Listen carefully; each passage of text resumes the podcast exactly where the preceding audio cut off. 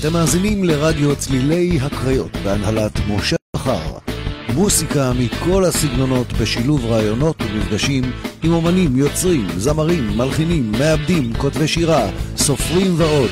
אתם מוזמנים להוריד את האפליקציה של רדיו צלילי הקריות ולהיות מחוברים 24/7 כאן ברדיו צלילי הקריות.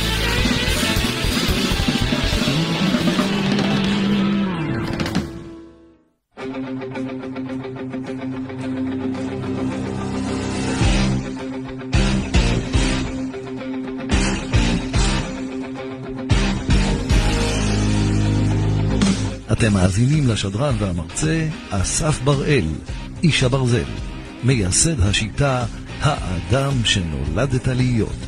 דרך חיים שלוקחת אתכם להצלחה בכל התחומים האישיים והעסקיים. בתוכנית תקבלו את כל הכלים הטובים ביותר כדי לאמן את הראש בדיוק כמו שלומדים לאמן את הגוף. תלמדו לקחת אחריות על החיים שלכם, להצליח ולכבוש כל פסגת חלום שאי פעם חלמתם. אל תשכחו, החיים שלנו קצובים בזמן נתון. תנצלו אותם כדי לחיות חיים מלאי הצלחות. האדם שנולדת להיות, עם אסף בראל, ברדיו צלילי הקריות.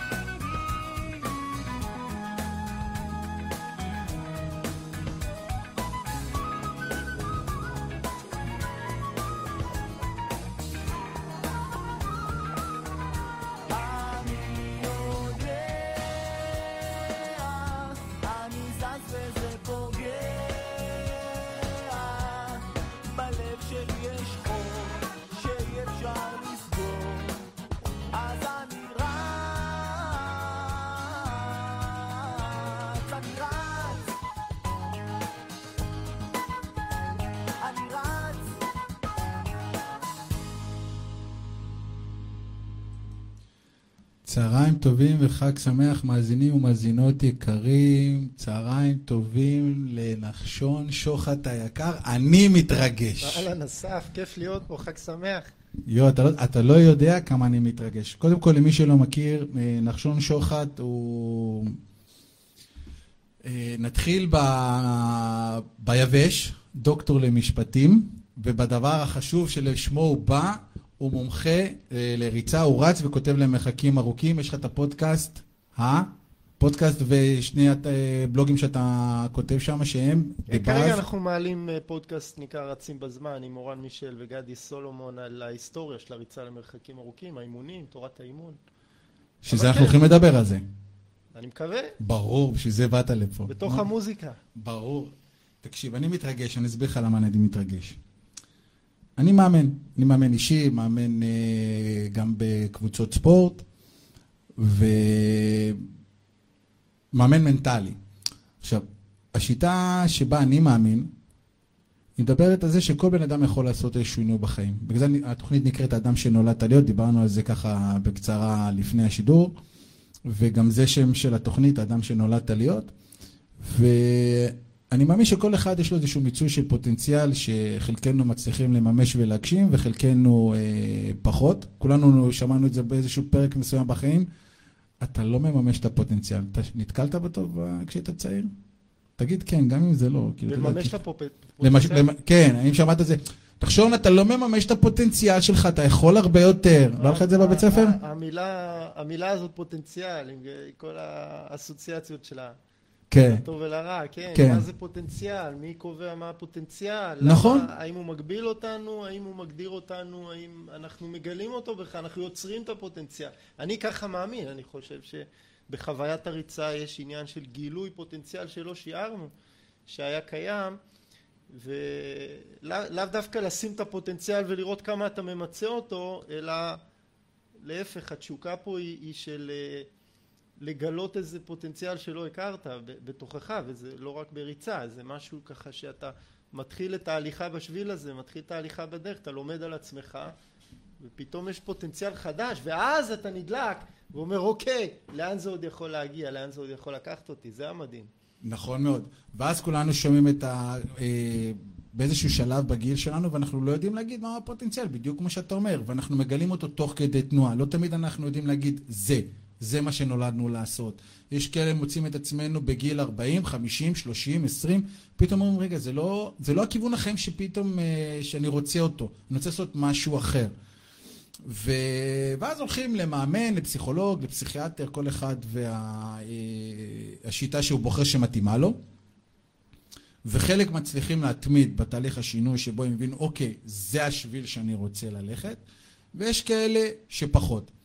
אני מאמין, וזה גם על הרבה מאוד מחקרים שאני קראתי בעולם, שברגע ברגע שאתה משלב את הריצה בתוך התהליך השינוי, אתה מצליח לשמר את השינוי לאורך זמן. למה? בדיוק בגלל כל הדברים שדיברת עכשיו, בקצרה, ושאנחנו הולכים לדבר עליהם במהלך השידור.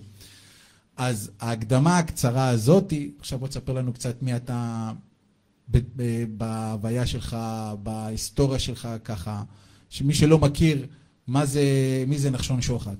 טוב, נחשון, אני נשוי ליעלה, אב לאריאל, דורון וליאור, זה קודם כל, זה לפני הכל, אה, גרים במודיעין. אני משפטן במקצוע שלי, ואני, הסיפור שלי עם הריצה הוא לאורך חיים שלמים, בכל מיני פרקים שונים ו... ושלבים, אני קורא לעצמי בתוך עולם הריצה, אם יש את סוסי המרוץ, אז אתה לא יכול להפוך חמור לסוס מרוץ, אבל אתה יכול לעשות אותו חמור מהיר.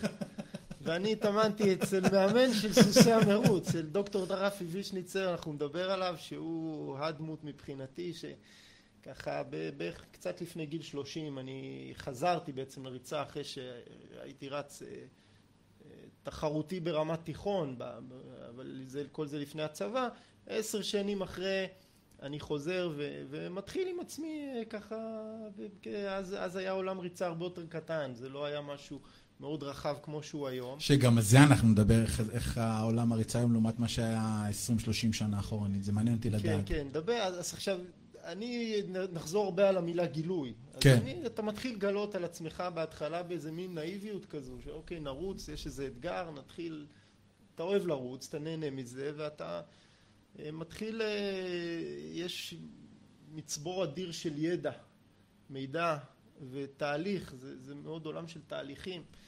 ואני נכנסתי לזה באופן מאוד עמוק, זאת אומרת שהתחלתי התחלתי לראות ככה את ה... מתי התחלת להריץ, לפני שלקחת את המאמן, את... אה, מתי התחלתי עם הריצה? מתי התחלת ממש, כאילו. המסלול הראשון, באיזה גיל זה היה, איזה מרחקים זה היה, למה נכנסת לזה? גדלתי- למה לא כדורגל? אני גדלתי בכפר סבא, היה לנו מורה לספורט, אבי גדלו, בכיתה ה'-ו', כן, אוקיי. הוא היה מהמורים הטובים האלה שחושפים את הילדים, אז אה, אני כבר שם היו נגיעות. אה, הכניסה יותר, זאת אומרת, התחרתי תחרות בית ספר וכאלה, אבל ב- ב- בארצות, אני עברתי ארצות הברית בכיתה ט', וואלה. אה, אם, אם ניתן את הווידוי אז אני, למה, שואלים למה אתה רץ, איך הגעת לריצה, פעם זו הייתה שאלה יותר, יותר חריג, מישהו נכון. רצים, אז אני אומר, האמת זה כי אני לא יודע להטביע. אז, אז כן, אני ניסיתי. אתה רואה שאלתי לך, למה לא כדורגל? אז הנה, אני לא יודע להטביע. מי- מייקל ג'ורדן זה היה האליל שלי, גרנו בשיקגו, וואלה. אני רציתי לשחק כדורסל, אני בא, נבחן לנבחרת בית ספר, זה לא, אתה יודע, היו שתי סיבות שלא הגעתי ל-NBA, זה אחת שאני נמוך מדי והשנייה זה שאני לא טוב בכדורסל. אבל אמרו, אבל, אבל רגע, לרוץ הוא יודע, לרוץ הוא יודע, ובארצות הברית תרבות הספורט בבתי הספר היא מושכת אותך, זה ממש זה מסגרת חברתית ומסגרת, אתה חייב למצוא את עצמך איפשהו שם ככה, וההחזר שקיבלתי מהריצה היה מיידי, זאת אומרת, אני כל כך נתפסתי לזה, זה גם מתאים לתכונות אישיות, אבל זה גם היה חוויה של הצלחה. ואז אני, אני התחרתי ברמה לא, לא מספיק טוב כדי להמשיך את זה לרמה אה, מתקדמת? מתקדמת בגיל 18 ואילך, אבל עד גיל 17, עד שהתגייסתי, הייתי, הייתי די טוב. איזה מרחקים? החיים- 800, 1,500, בעיקר 800 מטר, זה ריצה אחרת לגמרי מה, כן, לגמרי. מהמרתונים. לגמרי. אז זה הרבה יותר אינטנסיבי. אה, אבל, אבל זהו, אחרי שהתגייסתי אז שמרתי על נגיעות של ריצה, זאת אומרת לשמור על כושר, אבל אה, אני מגיע לזה פעם שנייה ב... אחרי כמה שנים טובות במשרד וההרגלים הלא נכונים, אנחנו יושבים 12 שעות ביום על מחשב, ולתוך הלילה עובדים, ועם כל הסטרס, והמשקל עולה, והתזונה לא נכונה. והאמת שעשיתי אז קורס מ"פים במילואים, אה, נזרוק פה מילה להראל כנפו שהיה המפקד שלי אז, היה המדריך שלי בקורס, ואני זוכר, בא, אני מספר שהייתי רץ, לא, הוא ככה זרק לי איזה מין משפט כזה, נו. ו- איזה ו- משפט ו- הוא זרק לך? לא, כאילו משהו כמו, אז למה, למה לא היום? למה, ואז לא. זה באמת לא היו, היו בכל הארץ היו רצים 300-400 איש שמתעסקים בזה בצורה, אה, אני מדבר ככה שנת 2002-2003. עד ואז- 2002-2003 עולם הריצה בארץ היה ממש אה, בשוליים? אני, אני נכנס לפני 4-5 שנים ממש לעולם הריצה, אבל אתה מדבר איתי על 2002, 20 שנה אחורנית, זה היה... תראה, יש, יש בריצה, יש בריצה running boom ראשון ו-running נכון. boom שני. ה-running boom הראשון הוא מתחיל בארצות הברית בשנות ה-70. עם כן. גורמים, פרנק שורדר מנצח את המרתון האולימפי במינכן, הוא גם היה עורך דין, בוגר יייל וזהו. היה דמות ככה שעוררה הרבה השראה. כמה מאמנים בולטים שהוציאו ספרים. על ג'וגינג, זה התחיל עם אה, לידיארד בניו זילנד וביל ברמן בארצות הברית וקופר שכתב את הספר, לא משנה, התחילה, התחילה בשנות ה-70 איזה מין תופעה, אגב עם הרוק של שנות ה-70 והג'ינסים הקרועים והספרים. קראתי את זה שזה, קראתי על ה... קראתי... אה,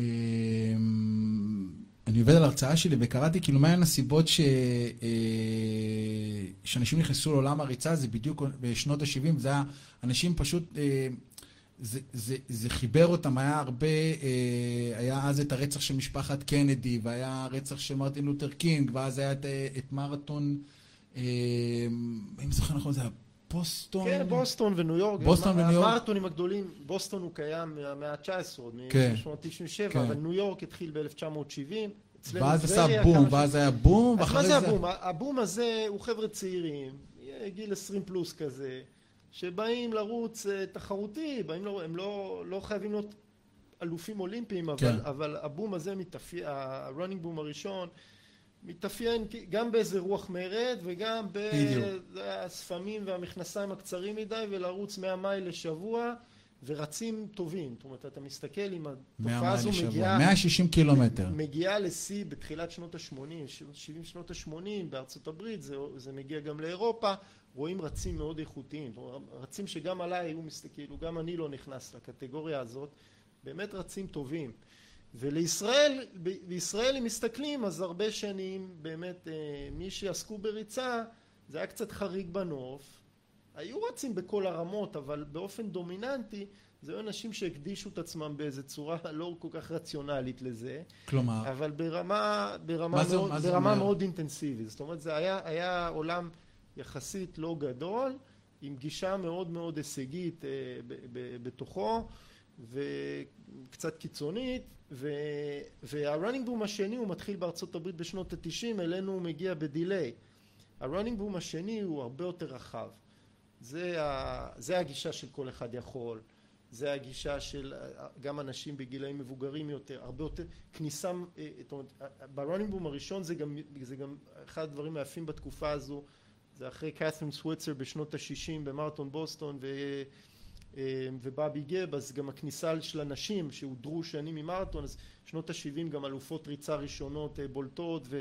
נכון, אז הייתה איזה- עד איזה- גיל בכלל לא היה לנשים אסור להשתתף היה בכלל במרתונים? אני זוכר שהיה איזושהי אישה ראשונה שהשתתפה במרתון, היא, אם אני זוכר נכון, היא פרצה למס- למסלול, נכון? היא לא נרשמה, אחד. הסיפורים הכי יפים שיש לזה, אנחנו הקלטנו על זה כמובן גם, תראה, ש- נשים רצו 800 מטר ב-1928 באולימפיאדה, ואחרי זה יצאו כתבות כאלה שזה נורא ואיום, שלוש רצות שם היו מהירות משיא העולם, אבל אה, אוי ואבוי, צריך להגן על הנשים, אה, אה, אה, 11 נשים אומללות בסיום שקרסו מהמאמץ, 800 ריצה קשה, אז מסיימים את זה מתנשפים, כן, אולי נכון.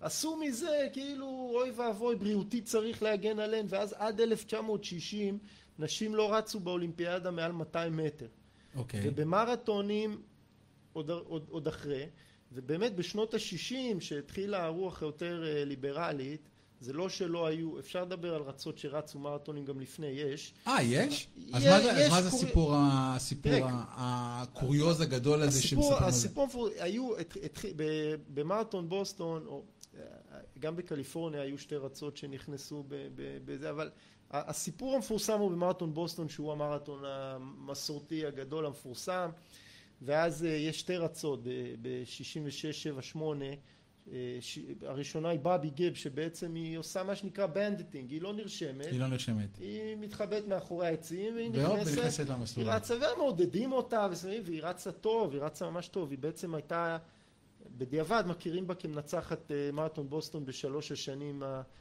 הראשונות כאישה. אה, הסיפור המפורסם יותר הוא של קת'רין סוויצר שהיא היא נרשמה, אבל היא נרשמה לפי השם, בלי השם המלא, K.V. סוויצר, ואז היא קיבלה מספר חזה, והמהפכה היא צריכה להיות משודרת, אז ב-67 אה, המנהל של המרוץ, ג'אק סמפל שם, ב- נוסע עם העיתונאים במשאית הזו, או, או הוא נוסע עם הרכב שלו, אבל העיתונאי, זה מצולם הדבר הזה, שהוא בעצם יורד ומנסה להדוף What are you doing in my race? מה, איך נכנס פה, את לא אמורה להיות פה. וכשהוא בא לדחוף אותה, אז החבר שלה, שהוא שחקן פוטבול, הוא בא ומכניס לו כזה כתף, מעיף אותו, והיא אומרת, אני הבנתי שאני חייבת גם על הברכיים, ואני מסיים את הריצה הזו, כי כל העולם רואה את זה, וזה סמל. והיא הפכה באמת להיות הסמל, חוץ מזה שהיא... היא רצה באותו יום, היא הגיעה כמעט שעה אחרי באבי גב, 50 דקות אחרי באבי גב, שהייתה גם אז ראשונה, אבל לא מצולמת. אבל קת'רין סוויצר משם הפכה את זה לפרויקט חיים. היא גם התקדמה עד ל-2.51 למרתון, זה מטורף. אה, ניצחה במרתון ניו יורק, אבל היא גם הפכה להיות הלוחמת של להכניס את המרתון האולימפי לנשים. זה התחיל משנות ה-70 שהתחילו לארגן אה, מרוצים מרתונים לנשים בלבד וזה צבר פופולריות עד שהם היו צריכים לעשות איזה proof of concept ולהראות ממש ש... שיש, שיכולה לא אחת או שתיים אלא באמת ממספיק מדינות, ממספיק יבשות זה מגיע לשיא ב-1980 בלונדון שהם תזמנו מרוץ. יומיים אחרי המרתון האולימפי לגברים באולימפיאדה אז הם תזמנו בלונדון, סגרו את לונדון פעם ראשונה, זה עוד לפני מרתון ל- לונדון הגדול הראשון. הגדול, אוקיי. ושמה אה, בעצם הייתה נקודת האל חזור שבעקבותיה ההחלטה מרתון אולימפי ראשון לנשים הוא ב-1984 השתתפה גם זהבה שמואלי שלנו נציגה שלנו רצה שם נהדר וכן זה סיפור עם עוצמות מאוד חזקות כי, כי זה שינוי מציאות ואז רואים כמה מטופשת הייתה כל הגיוס שווא הזה של המדע שצריך להגן על נשים, נשים לא יכולות, זה, זה ארוך מדי, קשה מדי. אז המרתון הוא הספורט הכי שוויוני, זאת אומרת זה המקום, בכלל אתלטיקה, זה מקום שבו לגמרי. אתה חושף, אתה נותן, נותן להתאמן ונותן להתקדם, אתה רואה, אתה רואה יכולות בלתי רגילות של רצות, אני, אני אחת החוויות ה- הנפלאות שלי יצא לחוות בריצה זה שליוויתי, אני רצתי, רצתי כתחרות שלי, כן, אבל רצתי עם נילי אברמסקי, שיאנית ישראל, אה, בעבר למרתון, אלופה, הייתה במשך שנים האלופה הגדולה של הרצות בארץ, חברה טובה, רצנו ביחד כשהיא קבעה את הקריטריון האולימפי ואת שיא ישראל במרתון פריז, ואז שם דווקא הקהל מעודד כל הדרך, עלה לפי, עלה לפי, כאילו רואים את ה... באיזה שעה? לפני כמה זמן זה היה? זה ב-2004 היה, 2004, וואלה. לפני מרתון אתונה, אז שם רצה דבוקה של הבנות שקבעו אה, אה, את הקריטריון, בעצם רצתי... שזה היה במטרה המרתון מספר כמה שלך? אה, הרביעי אני חושב, כמה מרתונים עשית בחיים? לא הרבה, לא, לא, לא הרבה. כמה? עשר, אחת עשרה, תלוי איך סופרים, אבל אתה יודע, היינו רצים באימונים, אה, באימונים כמעט מדי שבוע, לא את המרחק המלא, אבל קרוב אליו. זה... המרתונים היו מעטים, כי אתה, אתה בא אל המרתון להתחרות, אתה לא בא לרוץ אותו, להשלים אותו. אה, אה, תראה, אם יצאנו, אז התחלנו ככה על הרונינג בום השני, כן. נשלים את זה רק למאזינים. running boom השני הוא באמת... תתקרב רק למיקרופון הוא- שישמעו הוא- אותך. הוא- הוא באמת מרחיב את ה... אה, אה, זו תרבות חדשה, זו תרבות שבאמת עם, עם, עם, עם מכילה הרבה יותר סוגים של רצים והרבה יותר מוט- מוטיבציה, הרבה יותר רמות ודרגות של עיסוק בזה. שמתי זה היה אבל היא running boom השני? מאפשרת להרבה מאוד אנשים, אז, אז הוא מתחיל בארצות הברית באמצע שנות התשעים, נגיד, אופרה ווינפרי, דמות בולטת בעניין הזה, ש... ו, שהיא גם נכנסה למרתון? בטח, היא רצה כמה מרתונים. אני לא מאמין לך. היא הנה סקופ, אופרה ווינפרי רצה אה, מרתונים. זה לא סקופ. אני לא ידעתי את זה. בחיי, באמת? לא, אבל הרבה דמויות, הרבה סלבס, הרבה ככה... הגישה היא, היא, היא בדיוק מכוונת לאנשים שחשבו שהם לא ספורטאים, אבל זה לא משנה הרמה, האומץ הוא להתחיל, ומזה שתתחילו אתם תגלו ותתפתחו ותחוו דברים שהם יסייעו לכם באמת ברמה הרגשית אני חושב, ושזה לא נמדד, יודעים להעריך גם את ההישג, גם מי שרץ 4-5 שעות, בהישג האישי, בהתפתחות שלו, זה יכול להיות לא פחות משמעותי ממישהו מאוד מוכשר שכבר בכיתה ה' סימנו אותו לתחרויות והוא, והוא עוסק בזה. אז, אז שני העולמות האלה הם מתערבבים, הם מוכנים נכון. ביחד. בנק- בנקודות מסוימות יש קצת מתח ו... מתח בין שתי הגישות, אבל לרוב זה מאוד מרחיב. זה עולם יותר ממוסחר היום, זה עולם יותר עם אה, מסרים אה, כלליים. צריך, אני חושב, גם לשמור על פרופורציה.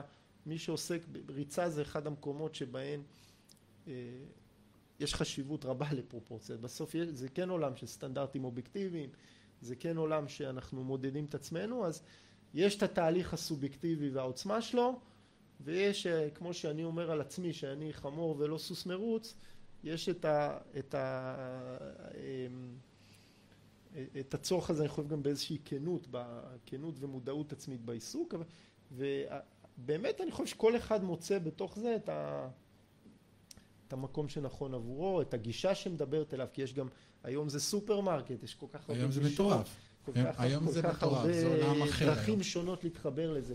הדרך שלי היא דרך מי, ש, מי שעוקב וקורא, הוא יודע, זה, זה, זה משלב בין אלמנטים רגשיים בלתי תלויים, תסביר. אה, אה, אבל אבל גם, אבל גם עם, אה, גם עם איזו חתירה לסטנדרטים של מצוינות והבנה שהדרך לשם, יש דרך מקצועית ש, שאי אפשר, היא בלי קיצורי דרך.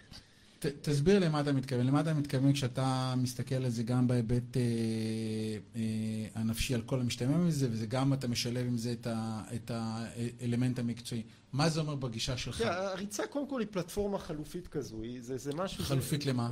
מה זה, כולנו יש לנו חיים, אה, בארץ אנחנו מכירים את זה, רוג'ר בניסטר כתב, רוג'ר בניסטר הראשון שירד מארבע דקות ל- ל- למייל למייל. בשנות החמישים וארבע, הוא אמר, אה, למה, למה אנשים רצים? הוא אמר, אה, אף אחד לא יכול להגיד לך, אתה לא יכול לרוץ יותר מהר או לקפוץ גבוה יותר, הרוח האנושית היא בלתי ניתנת לניצחון או לשליטה, אינדמדבו, אה, ככל שהעולם שלנו יהיה יותר אה, תובעני ולחוץ ושגרת החיים היא תהיה, זה יותר ישחרר בנפש שלנו או יעורר את הרצון הזה למצוא איזה פורקן פיזי ל... יש, בדרך של ריצה ויציאה לטבע ועכשיו אני, אני, זה מתחיל זה מתחיל מרגע, אני קורא לו רגע הזהות, רגע מי אני, זה מתחיל מהרגע הזה שאתה, יש לך את הבוקר שלך, את השעה וחצי ריצה, שאתה מסיים אותה עם איזה מקלחת שדה לפני שאתה עולה על בגדי העבודה והולך לפקקים ולפגישות ול, אה, ולשגרת יום העמוסה שלך והלחץ. אני חושב שאנחנו נכנסים בחיים לתוך איזושהי תבנית, מכל המקומות יש הרבה דברים שחייבים לעשות אותם. אני רוצה לשאול אותך רגע, אני רוצה... יכול להיות מאוד מעניין לעשות אותם ומאוד מספק לעשות אותם, אבל אתה, אתה, חווה, אתה, אתה חווה איזו שגרה שהיא מאוד אה, אה, תובענית. ובריצה יש איזה משהו של איזה... אצלי היא מאוד מתקשרת לחופש שהוא פרדוקסלי, כי בסוף אתה מאוד ממושמע וממושטר לקום בחמש בבוקר בשביל לצאת לרוץ עשרה חמישה עשר קילומטר בבוקר, אבל מתוך הדבקות לדבר הזה אתה דווקא מוצא בזה איזשהו חופש, איזה ביטוי עצמי, איזה, זה, זה חוויה של גילוי ושל זיהוי קודם כל של, של מה הדבר הזה עושה לך ואיך הגוף שלך מגיב לזה, לא מיד, כי זה, כי זה תהליך, זה לוקח זמן, אבל כשאתה מגלה אותו אתה צריך אותו. ואז זה הופך גם לזהות. עכשיו, אנשים יכולים למצוא את המשמעות הזו לא רק בריצה, יכולים למצוא את, את, איזה, איזה פרץ ילדותיות כזו או משהו שהם עושים לא רציונלית, לא עכשיו תועלתנית בשביל להשיג כך וכך, אלא כי טוב לי, כי טוב לי שיש לי את, גם את הדבר הזה בחיים שלי. אנשים יכולים למצוא את זה בדברים שונים. מישהו יכול להיות צילומים בטבע, ומישהו זה יכול להיות טיולים, ומישהו זה יכול להיות טיפוס הרים, ויש אין ספור אפשרויות. אבל מה מיוחד בריצה? אז, אז בריצה אני חושב שהיא זה בסוף איזו פלטפורמה שמאפשרת את כל מנעד הרגשות לחוות. זה בין ה... יש איזה משהו במחזוריות של הריצה ומשהו במעברים הקיצוניים, איזה חום וקור, אתה מרגיש את הטופוגרפיה אם אתה עולה ויורד ואם חם או קר ואם אה, מהר או לאט, אתה מאוד, באימונים זה מאוד משתנה גם המצב הנפשי שלך שאתה עכשיו באימון מהיר ומרוכז או שאתה עכשיו באיזה ריצת התאוששות קלה כזו ומדברים ומקשקשים. החוויה החברתית סביב זה אבל בסופו של דבר הניצחון וההפסד ואפילו ההפסקה של הריצה. זאת אומרת שאתה רץ רץ ואתה יודע שאתה מגיע לסיום של הריצה ויש את ההקלה הזאת וסיימת ומתחיל את היום שלך. אז אני חושב שמי שעוסק בזה שנים הוא חווה באמת גם מנעד מאוד רחב של רגשות ועוצמה זה גם, זה גם רגעים של התעלות ושיאים משברים אה, לא קלים וקושי וחלק מהריצות הן מאוד קשות חלק מהריצות הן מאוד משחררות. זה, אני חושב שיש איזה משהו במעברים האלו שמאוד מדמה את החיים. שהוא חזק בחוויה הנפשית ויחד עם כל שעושים את זה ומתמידים בזה אז יש איזו תופעה מאוד ייחודית לריצה לא, לא יודע כמה ייחודית לריצה אבל היא מאוד מוחשית שאתה מקבל חזרה את מה שאתה שם. זאת אומרת זה, זה, זה מחזיר את עצמו. אם עובדים נכון אם עובדים בסבלנות אז זה, אני קורא לזה הכיוון של החץ. אתה נמצא אתה אורגניזם שנמצא כל הזמן בתהליך של התפתחות התפתחות וצמיחה והתחזקות והסתגלות זה פיזיולוגיה, זה תהליכים שאפשר להסביר אותם בדיוק מה קורה במערכת הלב ריאה ומה קורה בתאי השריר ואיך אתה מתחזק ודברים שנראו לך מאוד קשים הם הופכים להיות טריוויאליים. והדבר הזה יש בו משהו מאוד מעצים. זה מה שאני חושב מושך וממכר את האנשים כי הם, הם נכנסים לזה ומרגישים את זה. זה נותן כל כך הרבה אה, איזה ביטחון שאתה מסתובב איתו קורא לזה גם מוג'ו כזה, אתה מקרין אותו כלפי חוץ, כי, כי הנה אני, אני, אני בונה, אני, אני, אני חווה את התהליך הזה של ההתפתחות. הוא לא כל הזמן, הוא לא ליניארי, לפעמים לא ליניארי. בו ירידות, נכון. וצריך לתכנן בו מחזורים של ירידה וחזרה לאחור, אבל כחוויה כללית, אם אתה מסתכל איפה היית לפני שנה, או עוד שנתיים, לאן תגיע, זה מטמורפוזה, אנשים עוברים מטמורפוזה. אז אני רוצה לשאול אותך ו... לגבי זה. עכשיו זה, על זה, זה פלטפורמה שלמה שאתה מתחיל להיחשף לזה, אוקיי, מה עוד אני יכול לעשות? מה עוד אני יכול ללמוד? איך אני עושה? ואז זה, זה ממש איזו חידה אינטלקטואלית, וזה מין אתגר כולל כזה, ובסוף זה גם עולם של אינטראקציות אנושיות. ש... אני יכול להגיד לך, לפחות ממה שאני, אני בסך הכל כמעט חמש שנים ב- בענף הריצה והטריאטלון. וכשאני מסתכל על, ה, על הסיבות שאנשים נכנסים ויוצאים, מעט מאוד אנשים מתמידים בזה. זאת אומרת, אני מדבר על הסביבה הקרובה שלי. מעט מאוד אנשים מכניסים את זה כאורח חיים שלהם, מעט מאוד אנשים מסתכלים על הריצה כאל איזשהו משהו ש... כמו שאתה ציינת אה, עד עכשיו, שזה משהו שהוא באמת עוזר לנו ללמוד על עצמנו מי אנחנו ואיך אנחנו יכולים להיות יותר טובים כל יום, ואיך הריצה יכולה לעזור לנו להתמיד בזה, בצורה כזו או אחרת. אה, והיום אני רואה שאנשים, היום יש, אתה יודע, יש הרבה מאוד קבוצות ריצה, אה, או קבוצות טריאטלון, שאנשים באים מסמנים מטרה, אם זה לעשות חצי מרתון, ואז סימנו וי, ובזה זה נגמר. הם, בזה זה נגמר, יותר כבר הם לא עושים, או סימנו מרתון, ובזה זה הסתיים. זאת אומרת, רוב האנשים, רוב האנשים שאני יוצא לי לראות, כן, אני, שוב, זו הסביבה הקרובה שלי, אה, מסמנים איזושהי מטרה מסוימת, אה, הגיעו אליה, ובזה זה מסתיים, לא רוצים להמשיך יותר. ואז השאלה שלי היא, לך, מה גרם, לך- מה גרם לך להמשיך כל כך הרבה שנים? תראה, קודם כל, התופעה שאתה מאפיין היא כללית בעידן המודרני. אנשים רוצים, אני רוצה גם, הם צוברים ואני רוצה כן, לאסוף אני גם לי עוד רוצה, דבר אני ועוד גם דבר. רוצה קעקוע. ואולי עשו את המרתון, עכשיו הם עברו למשהו אחר, זה כמובן לגיטימי וזה בסדר, אבל אני חושב שזה, אם דיברנו על רצי הצווארון הכחול, ה-running boom הראשון, לעומת התופעה החדשה, קודם כל אני לא חושב שגורף אפשר להגיד, יש המון אנשים שכן כן נשארים בזה שנים, אז זה, זה מאוד אישי, אבל אה, לא חובה, כי כל אחד מה ש... אני חושב ש... אה, הריצה היא מזמינה חוויה למי שרוצה, למי שזה מתאים לו, זה, זה גם צריך להגיד את זה, זה מתאים לאנשים, הריצה מבוססת, הריצה למרחקים ארוכים על, אה, על סיבי שריר איטיים, slow twitch, אני קורא לזה אנחנו הסטוקטונים של העולם הריצה, אנחנו לא קובי בראיינט שמטביע, אנחנו ג'ון סטוקטון שעובד סבלני ונכון. ה slow twitch הזה, כן, הרכז של יהודה, של יוטה, מי שלא יודע מי זה ג'ון סטוקטון. שאני קורא לעצמי רץ וכותב למרחקים ארוכים, אני מגדיר את עצמי, אני, אני מדבר על, על תכונות אופי שורשיות, והריצה היא מתאימה, הריצה למרחקים, היא מתאימה לאנשים עם הרבה סבלנות ואנשים של תהליכים, כי התופעות שאתה מתאר שאנשים מפסיקים, בין אם הגיעו ליעד או לא הגיעו ליעד, יש את אלה שמתחילים וזה פשוט קשה להם. כן, אני לא- לא דיברתי על אלה לא, אז, שמשהו אז. למה זה קשה להם? כי אתם כי מנסים מהר מדי. בדיוק. והריצה צריכה להתבצע באזור הנוחות ברובה, ב- ב- בוודאי בשלבים הראשונים, גם רצים מאוד מתקדמים, תיקח את הרצים הטובים בעולם, את בקלה ואת קיפצ'וגה, הם גם מתאמנים 80 אחוז ויותר מהזמן שלהם בקצב קל, שהם יכולים לדבר, שזה נינוח, לא, לא אימון קשה, זה לא ה-no pain no gain. ואז יש להם את האימונים הקשים שבתזמון הנכון, במבנה הנכון של התוכנית, אימונים מאוד אינטנסיביים, אבל, הם, אבל עיקר התהליך שקורה הוא, הוא איך הופכים את הקצב הנוח למהיר, איך עובדים מתחת לסף החוסר נוחות, שבהתחלה זה ממש הליכה, בהתחלה ממש צריך להתחיל מהליכות, אבל לאט לאט הסף הזה עולה ועולה ועולה, ובתוכו זה המטמורפוזה שקורית, שפתאום, תשמע, ברמה, לרץ ברמה שלי, שהיה לי, לרוץ ידעתי, אבל אני מסתכל שהזמן ל... שהזמן שאני עושה אותו, הקצב ריצה שלי לאלפיים מטר, הוא הופך להיות אחרי שנתיים לקצב הריצה שלי בעשרת אלפים. והקצב, זה התהליך של ההתפתחות האירובית. זה שוב, זה, פיז, זה פיזיולוגיה, אפשר להסביר כן. את זה.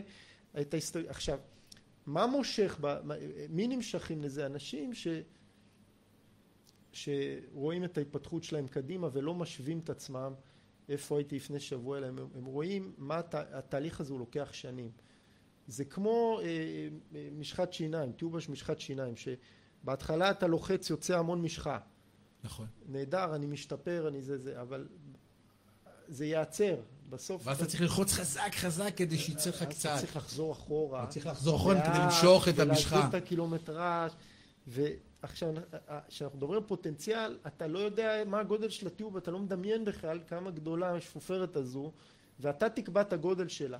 אבל זה מאוד קשה, כי זה, זה, זה צריך הרבה מאוד לרוץ, הרבה מאוד קילומטרים, באיזשהו שלב השיפור הוא כבר לא... הוא לא אותו דבר, נכון? אתה לא חווה אותו אותו דבר, ואז עכשיו, עכשיו יש בזה את הערכים הבלתי תלויים, שהם מעבר ל, להישג שאני משיג או לא משיג, אה, ואני חושב שעם השנים מי שעושה את זה אז הוא מפתח צורך בזה, זאת אומרת זה, זה, זה, זה מאוד קשה שאין לך את זה. הרי אתה יודע כי מה ה- קורה בריצה, זאת אומרת, מה- אה, אני למדתי קורס מדריכי ריצה, מדריכי טריאטלון, סליחה, ואחד מהדברים שלמדנו, ושוב, עוד פעם, זה גם ממחקרים שקראנו, בריצה משתחררים, סמים, אנדורפינים, כן. אנדרופינים, ואוקסיטוצין, ועוד כל מיני הורמונים שגורמים לתחושה טובה. אני יודע שכשאני מס- מסיים אימון, אני יכול לצאת לאימון בשיא העצבים על כל דבר ועניין, אני מסיים את האימון, אה, אי אפשר לריב איתי. אני כאילו עכשיו ב-I כזה, שכאילו, קשה לריב איתי.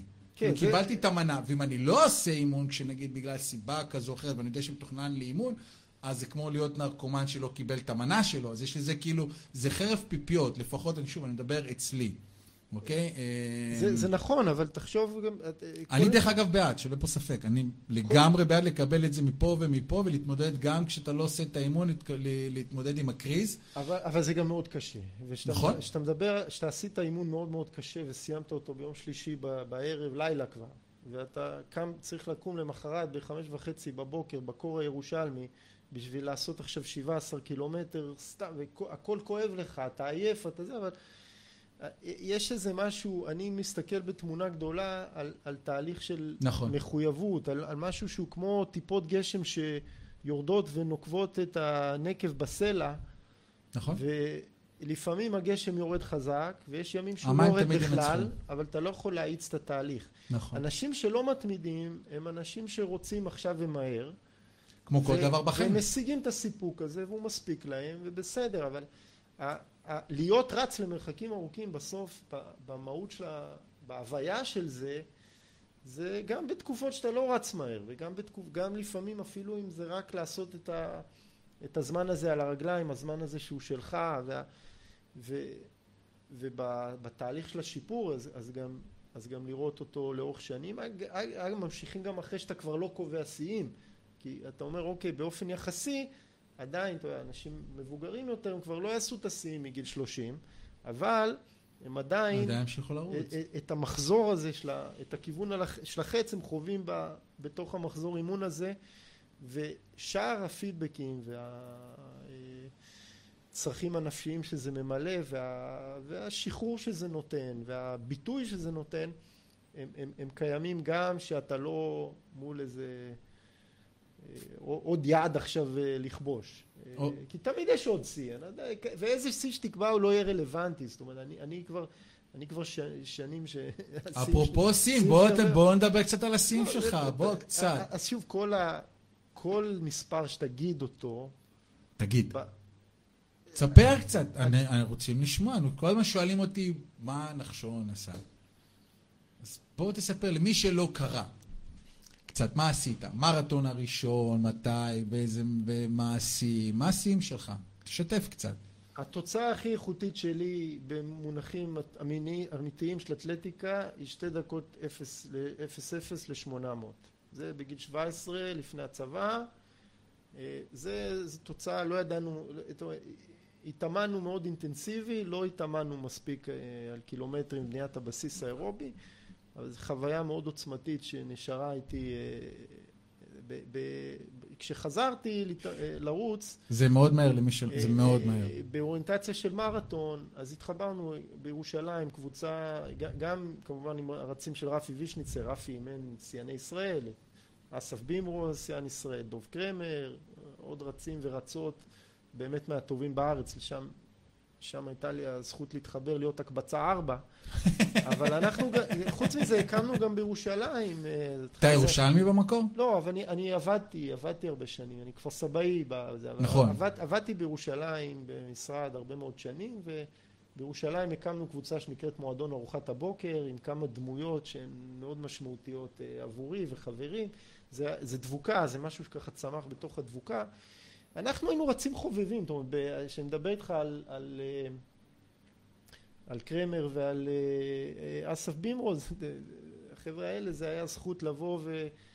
ללמוד מהם ו- ולראות איך הם עושים את זה, גם לקבל את הפרופורציה, ושאתה לא צריך כל הזמן מהר, וסבלנות והתהליך הזה ללמוד אותו.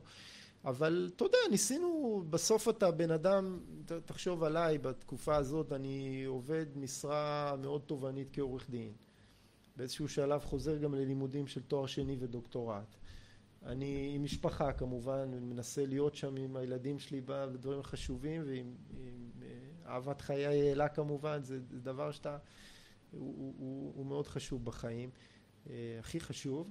אתה, אה, אני מ"פ במילואים, תקופה אינטנסיבית, אה, כל ה, לתוך זה אתה מכניס את הריצה וה, והריצה הופכת להיות, זה קונסטנט, אתה לא, אתה חי את זה גם בין הריצות ולומד ו, ומפתח את זה, התחלתי גם לכתוב וככה להנגיש את הידע שאני מקבל, אבל חווינו את זה בצורה באמת היא, היא, היא יחסית קיצונית, למישהו שהוא חובב, למישהו שהתוצאות שלו לא יגיעו אף פעם לרמה אולימפית, לא קרוב, זאת אומרת, אני תיארתי שיכולתי לרוץ עם ה...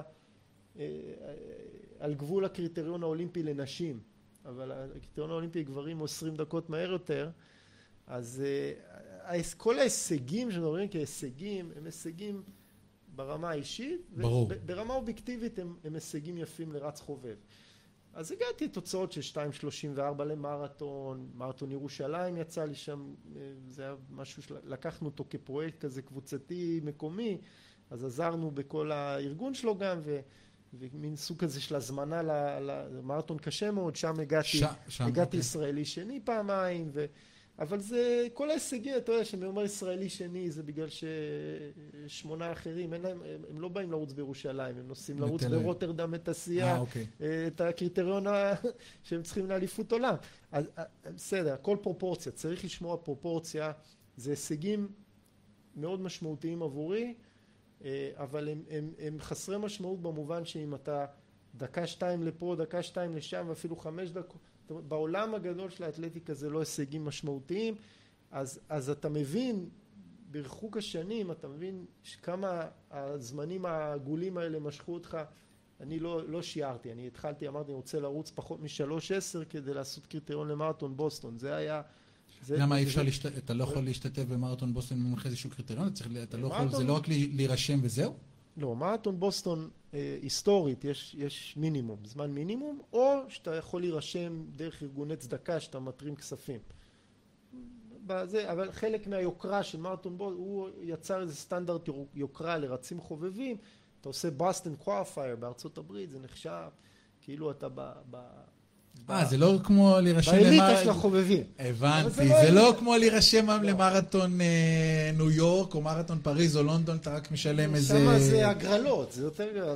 אבל אגב, גם שם יש כל מיני good for age כזה, כאילו אם אתה עושה 2.45, אז יותר... תלוי, כל מקום, פחות מ... כל מקום יש לו את הקריטריונים שלו.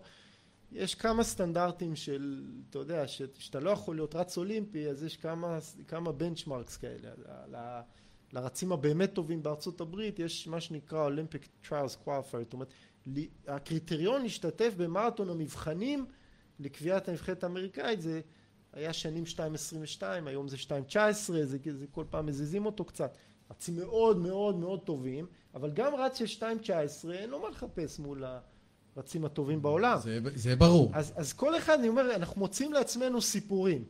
ואנחנו אומרים, אז, אז מישהו כמוני לרדת מ-2.40 זה הישג חיים. להגיד 2.34 ואז חשבנו גם 2.5, אתה יודע, מבחינתי, את זה לא השגתי, אבל איך אתה מסתכל? יש, יש איזה סיפור יפה. שהוא? סיפור הוא ככה, דיברנו על פרנק שודר, האלוף האולימפי ב-1972 למרתון. אז יש רץ שם שקוראים לו קני מור, הם היו חברים טובים. קני מור הוא כותב, הוא כתב כמה ספרים מעולים על ריצה. ובין השאר הוא מספר שהוא מסיים את המרתון האולימפי במינכן, ואז הוא בדרך ככה לחדר הלבשה, הוא פוגש את סטיב פריפנטיין, זה רץ אמריקאי אדיר של שנות ה-70, נהרג בתאונת דרכים, לפני שהספיק למצות את כל היכולת, אבל, אבל הם נפגשים שם. והם חברים טובים, אז, אז סטיב אומר לו, כן, איך היה, איך היה? והוא אומר, אה, רביעי, הגעתי רביעי במרתון האולימפי, וסטיב מחבק אותו, וזה גדול אחי, אתה ענק, ענק, איזה הישג עצום, איזה יופי. ואחרי שתי דקות ככה הוא אומר לה, סטיב, מה, איך היה לך? הוא רץ את החמשת אלפים. אז סטיב אומר לו, אה, fourth place man, worst place ever. עכשיו, זה, אצל כל אחד מאיתנו יש תמיד את הקני מור ואת הסטיב פריפונטיין. אחד אומר, וואי, איזה דרך עשינו, אתה יודע, אתה, אתה עולה על ההר הזה ואתה מסתכל קצת אחורה, מלמטה הגענו, כל זה עשינו, מי, מי חשב, מי דמיין. נכון. מצד שני, כמה עוד יש לנו ולא הגענו ופספסנו, ומקום רביעי בעולם, אתה יכול להסתכל על זה, מה, לא עשית מדליה, לא עשית כלום, או שאתה יכול להסתכל על זה, זה דבר. כן, אתה יודע, זה, זה כמו, של, כמו שהיום אתה מסתכל עליכם, יש את אלה שמסתכלים על חצי כוס המלאה, ויש כאלה שמסתכלים על חצי- כוס הריקה, זה כל אחד איך שהוא מסתכל על החיים. כשאתה רץ אה, כמוני, זה כל הזמן שם, כי אתה לא, נכון. באמת, אתה לא, אתה לא באמת הסוס מרוץ, אבל הח, אתה מוצא את המשמעות בחוויה שלך, והתחלתי להגיד שבריחוק הזמן אתה מבין הס- יש את השיר של קוואפיס המפורסם על איתקה, שזה, הדרך לאיתקה. אני לא מכיר. אתה, אז אין לי פה את הציטוט המלא, אוקיי. באתר שלנו, מועדון ארוחת הבוקר, העלינו את התרגום הנהדר אה, של, של השיר הזה. אה, אז אה, אתה, הוא, הוא מדבר על יוליסיס, על אה, האודיסאה, כן? אוקיי. ועל כל המלחמות שלו מול הענקים ומול ה... ובעצם כל ההישגים שאתה חותר אליהם, ובסוף אתה, אם תמצא בסוף הדרך שאיתקה השאירה אותך עני, אל, אל, איתקה נתנה לך את כל החוויות האלה שבדרך, נכון, וזה האושר שלך. נכון. זה לא בסוף, אם, עשי, אם אני עכשיו יושב אצלך בתוכנית ב-2021 ואומר שב-2005 עשיתי 2.34 או 2.32 ואת התירוצים למה זה היה פה ולא פה, או, או, או אם יכול להיות מרתון יותר איטי, אני מוצא בו היום לא פחות משמעות. אתה מבין שמה שזה נתן לך זה את מחזורי האימון בדרך לשם. המרתון הוא משקף את מה שאתה עושה כל עד השנה. אז, נכון. וזה אנשים ש... האנשים שהשפיעו עליך, ואנשים שהשפעת עליהם, ואנשים שלמדת מהם, ואנשים שלמדו ממך. זה הבקרים האלה שלא הלכת ישר למשרד בפקקים. היום אני, רוב הבקרים, אני נוסע בפקקים באיילון, ממודיעין לתל אביב. לא מעט אה, פקקים, די, לא- אם אני לא חוזר לבוקר, אם אני לא חוזר לאחים שלי האלה שיצאנו והיינו נותנים את ההגברה הזאת בסוף, איזה בן אדם זה עושה אותך? זה עושה אותך בן אדם יותר... יותר משוחרר, יותר נגיש, יותר שמח, יותר משדר ככה את המוג'ו הזה והקלילות, מתוך, דווקא מתוך המשמעת הזו הקיצונית. זה מין שילוב בין ספרטניות לסטואיות, סטואיציזם, כן? יש לך איזו שלווה כזו שאתה בתוך העולם המיוחד הזה. יש בזה המון משמעות, אני חושב שמי שחווים את זה, מבינים את זה, ו- וזה זה כל המועדוני ריצה האלה, קבוצות ריצה האלה, זה, זה לא ריקודי עם, אמרת לפני השידור זה ריקודי עם. אני מסכים שזה לא זה- ריקודי עם, זה אולי- מצע, אתה יודע, זה- אולי- זה אולי- אלטרנטיבה לריקודי עם של פעם, להורים שלנו שהיו פעם בריקודי עם. היום אנשים מוצאים בריצה את הקהילה, ומוצאים שם את כל מה שדיברנו היום, ויש לזה הרבה חברותה והישגים, וכל אחד בא מהסיבה שלו, יש כאלה שרוצים להרזות, ויש כאלה שכל אחד מוצא את ה... את ה- יש את- משהו בהשתייכות הזו לקהילה הזו, כן. שהיא נותנת לאנשים... זה טרנדי, היום זה ל- טרנדי וסקסי להיות בריצה. למצוא תראה, אז עוד פעם, יש דרכים שונות לעשות את זה, מסכים? אה, ויש אנשים שזה נשאר ברמת הנגיעה, ויש אנשים שזה הופך... הפך להיות כחלק אה, מאוד... הופך אה, להיות משהו מאוד בסיסי בהוויה שלהם. אה, וזה טוב, בסדר, כל... אה, נצא לשיר ואז נדבר קצת על הדמויות אה, מעוררות השראה בעיניך? מעולה. אה, יאללה. איזה שיר אתה רוצה? יש לנו עוד ככה. את תמוז, ואהוד בנאי והפליטים, ממקלט, בוא, וברס... בוא נתחיל מזה שיר הנושא שלנו של מועדון ארוחת הבוקר על ה... הנה באה השמש, היא באה השמש. אה, זה של זה תמוז, זה תמוז. משהו יותר עמוק, יותר מה שיותר כחול. עמוק. יאללה.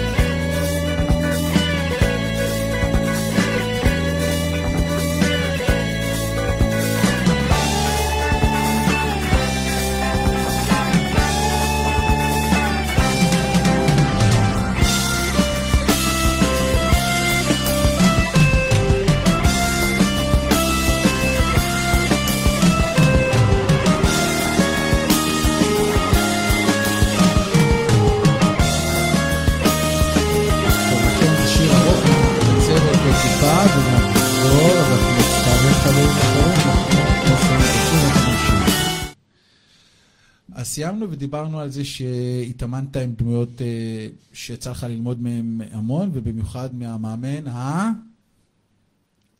דוקטור, תראה, כן, רפי וישניצר. טוב, וישניצר. תראה, יש... אה, החיים הם הזדמנות אה, לפגוש הרבה אנשים, אה, ואם יש לך מזל, אז אתה פוגש אנשים שמשנים לך את החיים. הם משנים את התפיסה שלך. תסביר, תסביר, זה גדול. הם גורמים לך גדול, לרצות. נחשון, זה גדול לי, גורמים לך גדול. לרצות להיות יותר, לחלום יותר, לרצות יותר, לעשות יותר. זה עכשיו, אני זכיתי לפגוש כמה אנשים כאלה בתחומים השונים.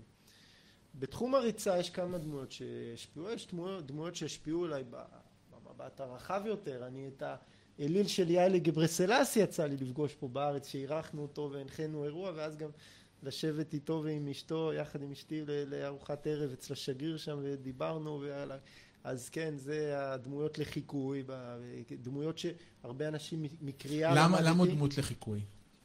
היילה גברסלסי? כן, למה?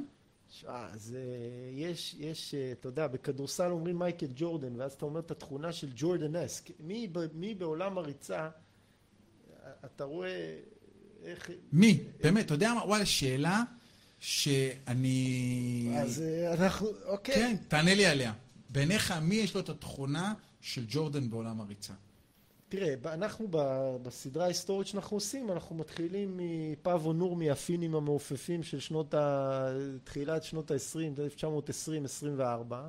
אנחנו ממשיכים עם אמיל זטופק, עוד דמויות בדרך שאפשר, זה, ואנחנו... אמיל זטופק גם כתוב עליו ב- ב- בספר אה, נולדנו לרוץ? אה, נתקלתי בשם הזה.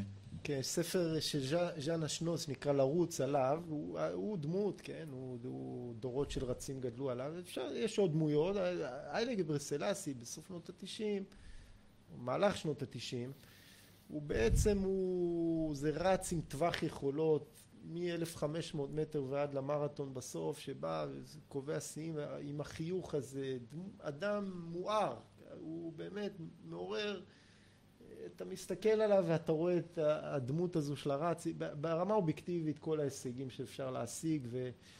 אה, ועדיין, מה מה- עכשיו, מה- מה תראה, בעיניך מעורר צורך? קנניסה בכלא הוא גרסה משופרת, במובן השיאים שלו הם קצת יותר מהירים, אבל לא היה קנניסה אם לא היה היילה, זה, זה, הוא, הוא דמות ש... אתה יודע, ש, שאתה רץ ואתה רואה ביכולות שאתה לא יכול לדמיין אותן, אתה בריצה אתה יכול להגיע למרתון ברלין ולהיות שם איתו. אני שב-2003 רצתי פול טרגט, היריב הקבוע של גברסלסי, היו חברים טובים ומתחרים, שני רצים, אז הוא קבע שם את השיא עולם, ואני זוכר שאני עובר בקילומטר 33 ושומע ברמקול שמכריזים על השיא עולם שלו, אז אה, כן, הפרופורציה, כן, אבל, אבל הוא, תשמע, הוא אדם, לא יודע, איש נמוך, ו... מלא בעוצמות, ועם החיוך הזה שעומד תמיד על קו הזינוק, ולא, אתה, אתה בעדו, אתה פשוט בעדו. אז זה בסוגריים אני פגש, יש המון אנשים שלמדתי מהם מקצועית, מקריאה וכולי. המפגש שלי עם רפי וישניצר הוא מפגש גורלי, אני פגשתי קודם כל את אתי ויורם מיינר שהיו סוג של מדריכים שלי בירושלים, אתי הייתה אז אלופת ישראל והם התאמנה אצל רפי והם הזמינו אותי להצטרף שם לאימון. ואתה בא אתה קודם כל אומר מה, איך אני שייך לפה ל- ל- לליגה הזאת של הרצים החזקים האלה? וכמו שאמרתי מאמן סוסי מרוץ שמוכן להשקיע גם בחמורים. אם, אם החמור רציני מספיק והוא אדם אה, עם, עם הצניעות הנדירה. הוא היה רץ גדול בעצמו אה, בארץ והוא באיזשהו שלב שהפציעות ככה תפסו אותו אחרי הרבה מאוד שנים של ריצה הוא הפך להיות אה, ריכז סביבו רצים עם, עם אוריינטציה בעיקר למרתון אבל, אבל גם מרחקים בינוניים וארוכים אחר, אה, עד לשם. והוא היה איזה עוגן כזה ששאב אליו איזה איכות אנושית ש- מה היה מיוחד בו? תראה, קודם כל אתה, אתה בא לשילר, קבוצת שילר שם לרוץ בשדות, אתה בא אה, שם לאימון, אתה כנראה תרוץ הרבה יותר ממה שחשבת שתרוץ. אתה יכול תמיד לעלות על הרכב אם אתה רוצה, אבל, אבל אה, אתה יודע, המבחן הוא לא לעלות על הרכב, אז אתה מוצא את עצמך עושה ריצות שחרור של 11 קילומטר, 11 קילומטר אחרי סיימת את האימון הקשה. איזה חוש פרופורציה כזה, אני תראה, אני באתי, התאמנתי אצלו מעט לפני המרתון הראשון בחודשיים האחרונים, רציתי לרדת מ-3.10, אז זה היה, היה 3.02 בדרך הקשה, ואני ככה עם הקיר בסוף, בקילומטרים האחרונים, ואני מגיע וכולי מתרגש ושמח ועם דמעות בעיניים, אני אומר לו, רפי, לא הייתי יכול לעשות את זה בלעדיך, והוא מסתכל ככה, שאף אחד לא רואה את הסצנה המביכה הזו ואומר, יפה נחשון, עכשיו נתחיל להתאמן. לא התאמנו עד עכשיו. אז הוא היה ככה תמיד ב understatement, הוא לא מנפח דברים, והוא לא, לא, לא דברים שהולכים פחות טוב ולא דברים שהולכים יותר טוב, אלא מחר בשש בבוקר רצים שוב, יום שישי אימון, יום זה. כמה אימונים בשבוע? זורק לך אמירות קטנות כאלה שאתה... רגע, אני רוצה לפתוח סוגריים, למי שלא מבין. בעיקר אתה רואה, אני חייב לסיים רגע על רפי. טוב. רפי זה דמות ש... קודם כל זה, זה דמות ערכית, ודמות עם מהות, שאתה אתה רוצה, הוא גורם לך לרצות להיות יותר טוב, הוא, אתה רוצה להיות ראוי לו. אני, במול... ו, ו, מה, מה, מה, מה, מה, עושה, מה עושה בו כזו דמות? זה, מה אתה מהחוויה שלך? זה, זה שילוב, מצד אחד לשים את הסטנדרטים הכי גבוהים ש, שיבחנו אותך, ומצד שני לא לעשות מזה עניין, ו, ולראות את האדם. כי רפי היה, הוא ראה את האדם. אז הוא קיבץ סביבו את הרצים שאין להם. הוא קיבץ סביבו, אתה יודע, היה לנו תמיד סבב מי מסיע את מי ואיך מגיעים, והוא היה דואג לקופה כזו שתורמים אליה כדי שיוכלו הרצים האתיופים שהוא גידל אותם, אסף אותם בכל מיני מקומות, יוכלו לנסוע לברלין ולרוטרדם ולפריז. הוא היה, הוא היה בעצמו רופא, רופא מומחה לרפואה פנימית, לריאות, באמת ברמה מאוד גבוהה, רופא וחוקר ועסק בהרבה דברים, אבל הריצה היה איזה מקום שהוא מצא את התשוקה הזו לפוטנציאל של אנשים, והוא היה אומר אם אני יכול קצת לעזור, לגרום לאנשים להיות מאושרים מזה, אבל הוא, הוא עשה את זה באופן בלתי מותנה, הוא לא עשה את זה בשביל כסף, זה לא היה מאמן שאתה בא ומשלם פר חודש והוא מנס... לא. הוא היה, הוא היה מוציא מכיסו, נוסע עם האוטו איתנו, מפזר לנו מים וזה, אבל, אבל בעיקר הוא, הריכוז הזה של האיכות, אתה מסתכל על המאמנים הגדולים בהיסטוריה, על הדמויות, זה לידיארד בניו זילנד וסרטי באוסטרליה, והיכולת של איזה אדם בזכות הדמות שלו אה, לרכז סביבו שהרצים הרצים הטובים בארץ והרצים והארצות היו אומרים איך אני עושה את הצעד הנוסף איך אני מתקדם והם מוצאים איזה משהו מזוקק בסביבה הזו שהאיש הזה יוצר סביבו והוא עושה את זה לא בדיבורים. הוא היה מאמן נבחרת ישראל, או שהוא כן. היה ממש, הייתה לו קבוצה משלו, והרצים הכי טובים היו בהם ומתאמנים אצלו. איך זה אז עבד? לא, תראה, נבחרת ישראל זה, הוא היה, הוא היה גם מוגדר לפ... בשנים מסוימות כמאמן נבחרת okay. אוקיי. ישראל ומכבי תל אביב, okay. אוקיי. אבל זה פחות חשוב ההגדרות, בסוף יש לך ספורטאי אולימפי אז אתה... אז הספורטאי האולימפי היה מתאמן אצלו, זאת הייתה השאלה שלי, כאילו. Yeah, אסף בימרו, אבל באליפות עולם עוד רצים, וכן, והיו תחרות בינלאומיות, אה, הרבה מאוד אלופי, אלופי ישראל. כן, הוא אימן רצים ברמה, ברמה הכי גבוהה ארצית, ו- אוקיי. והוא גם שיתף בידע, והוא היה נותן לנו ספרים לקרוא, מאוד עודד אותנו, אינטלקטואל, ו... ו... לא, בסוף זה, בסוף זה מעל הכל, זה, זה ערכים, זה אדם, אדם עם כנות ויושר נדירים, אדם, השיחות לא היו על ריצה, השיחות היו על כל דבר שבעולם. אה, אה, הוא, הוא גם חווה את המציאות בצורה כזאת, אתה יודע, היה לו מאוד התקשה עם הסמים באתלטיקה והוא מאוד התקשה עם אה, דברים בתרבות ובפוליטיקה שהולכים לכיוון שהם רחוקים מהאמת ואדם, האמת היה שם איזה דגל ב, ב, ב, ו, ואני חושב שחלק מהריצה הוא גם חיפוש אחר איזושהי אמת ויש איזה אמת בשבילים האלו. אגב, זה היו אימונים הרבה, באמת ככה, אתה יוצא לרוץ בשטחים החקלאיים, עולה יורד, לא המסלולים הכי מהירים דווקא, ואיזה מין התחשלות אה, מתמדת כזו, אבל אני חושב שבחוויה שאדם כזה מוכן לאמץ אותך, ועם השנים הקשר הזה נבנה, בהתחלה אתה חווה את זה כהמאמן ואני עושה מה שהוא אומר. עם השנים הוא חבר, זה שיחות, זה, זה הרמה האישית, ו... ובסוף בסוף זה הופך להיות, אה, תשמע, זה, זה אבא שני. להרבה מאוד רצים. ו- כמה שנים שאני- היית- מה כמה שאני- שנים היית אצלו? מה שאני היום אומר, הוא, הוא, הוא, הוא מבטא עשרות רצים. זאת אומרת, העלייה לרגל שהייתה לשם, אתה- כשאתה לא בכושר, אתה לא הולך לשם, כי אין, אין לך מה, מה תעשה שם. אתה כאילו, אתה צריך להתאמן בשביל בכלל שתוכל להרגיש נוח לבוא לשם. אבל אה, זה באמת, זה הרבה מאוד, אני מדבר כרגע בשם, בשם של הרבה מאוד רצים, שעבורם רפי היה אה, איזה מופת. ואז הוא, הוא, הוא לא היה מאמן כפייתי כזה, שאתה אוי ואבוי תעשה רק מה שאני אומר לך, הוא נתן להתפתח, ואתה יכול להתאמן בצורה שנוחה לך, היה שולח תוכנית ותעשה את ההתאמות שנדרשות, אבל בעיקר תתמיד, תהיה, אה, אתה, אתה באמת, אתה, אתה אומר, אני אהיה ראוי לחלק מה, להיות חלק מהקבוצה הזו, אני אטמיע את הדרך הזו, אז אני אני אני אעמוד בסטנדרט הזה.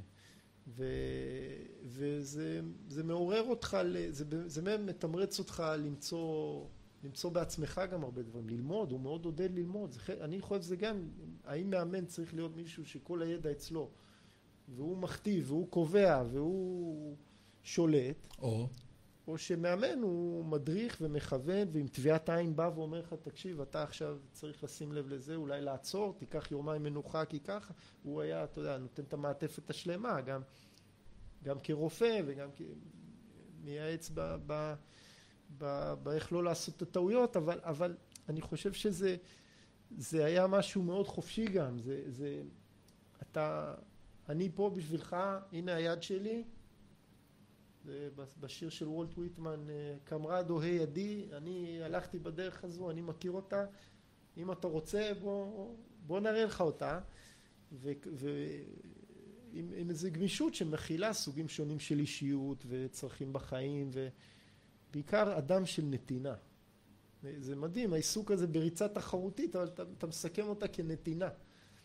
זה, שזה זה, לא טריוויאלי היום לעולם שלנו. זה האידאל שלי, אתה יודע, אני לא רפי, אני בדרך שלי, אבל שאני, איך אני עכשיו בהעברה של ידע וכולי, לי יש אופי אחר, יש לי דרך, אני יותר מוחצן ממנו, אבל, אבל זה בסוף אותו רעיון הזה, יש דרך, הנה היד שלי, אתם רוצים, החוויה היא שלכם, המסע הוא שלכם, אתם תקבעו לאן ואיך, אבל אם תרצו, אז בואו נראה לכם כמה דברים, בואו... אז עכשיו כשאתה מדבר על זה, על כמה דברים, בואו בוא, בוא רגע נפשט את זה, כי דיברנו על ההישגים שלך, ודיברנו על זה שמבחינתך לבוא להתאמן אצל רפי זה היה וואו גדול. ותסביר מה זה, מה זה להיות ספורטאי חובבן ש... רוצה להתקדם, מה זה מצריך ממנו? אני מדבר כרגע על רצים שרוצים עכשיו, אני רץ אה, אה, בתחילת הדרך שלי, ויש לי איזושהי אספירציה לעשות מר, מרתון בפחות מארבע שעות. מה זה מצריך ממני ומה זה מצריך לעשות מרתון בפחות משלוש שעות? מה ההבדלים? ומה זה אומר להיות אצל אה, מאמן... אה... ההבדל מתחיל בכמה אתה רוצה את זה. אוקיי. ועכשיו, מרתון הוא ספורט, מרתון, לא רק מרתון, כל ריצות מ-1500 ומעלה, וככל שעולה המרחק זה גדל, זה מותנה בהתפתחות אירובית. התפתחות של המערכת האירובית. עכשיו, יש בזה, הצד האופטימי בזה הוא שאתה,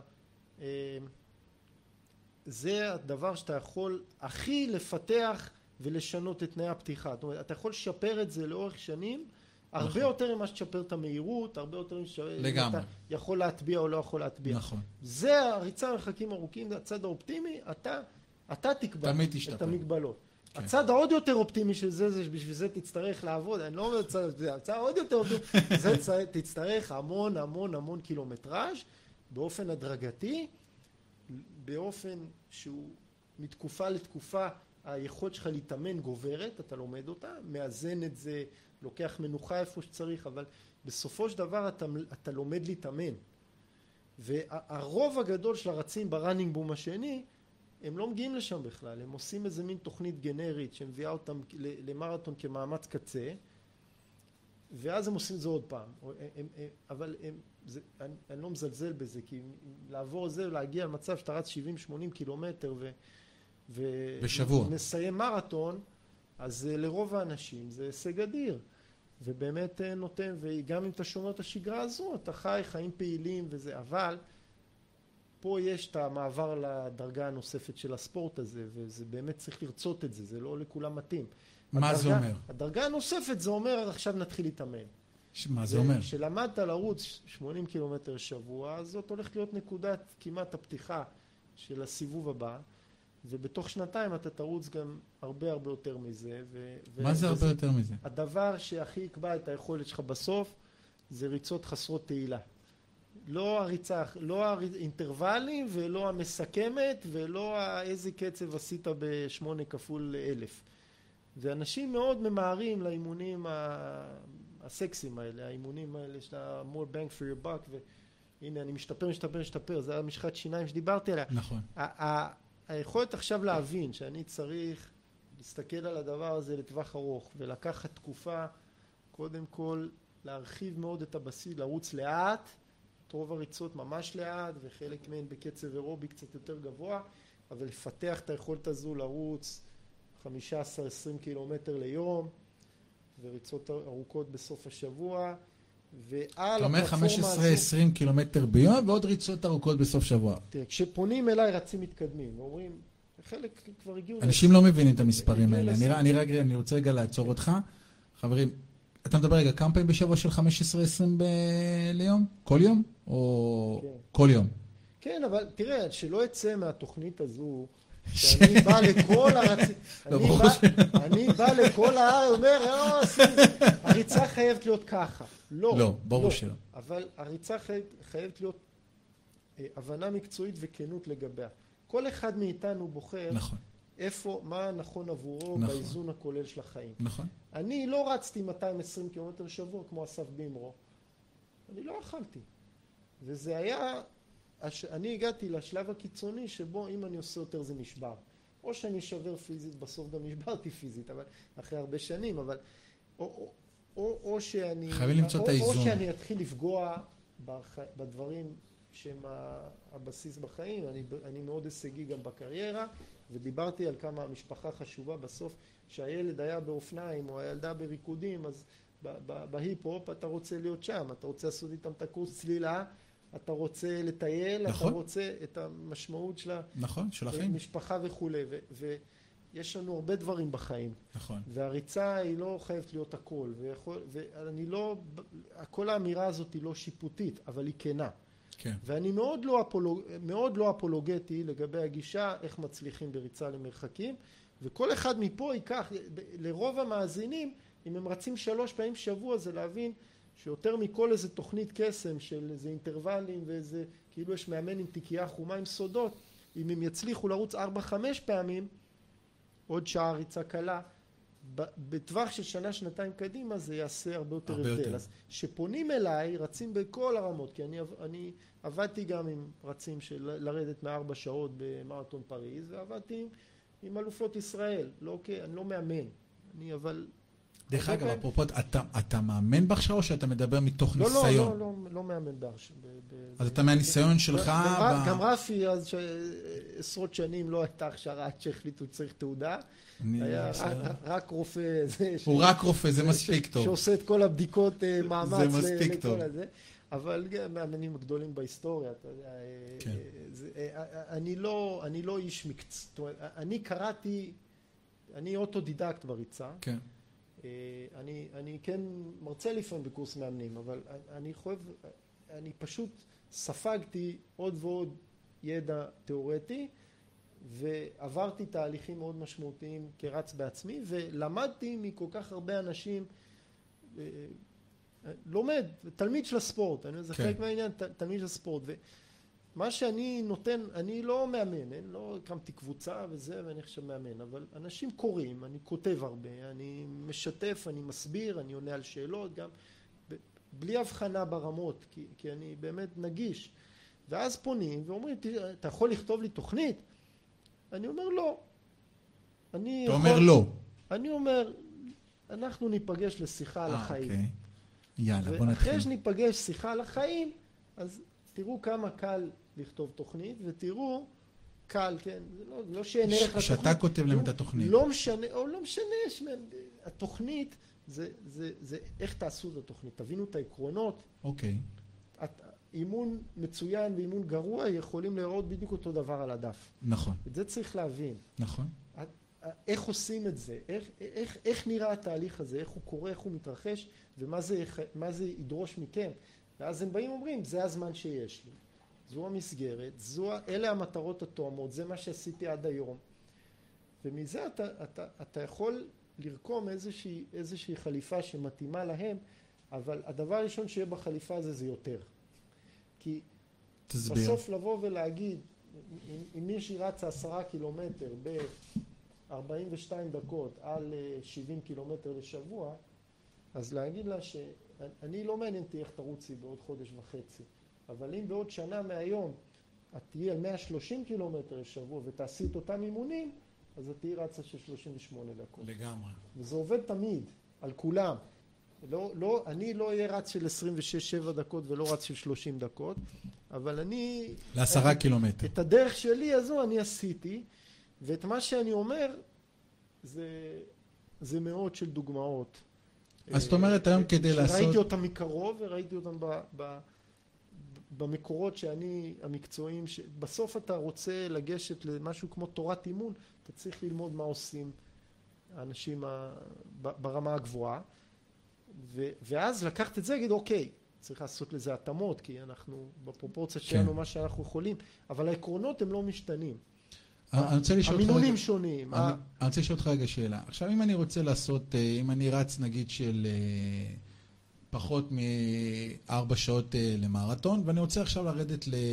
ואני רץ כבר איזה כמה שנים טוב, ואני רוצה לרדת לפחות משלוש שעות למרתון.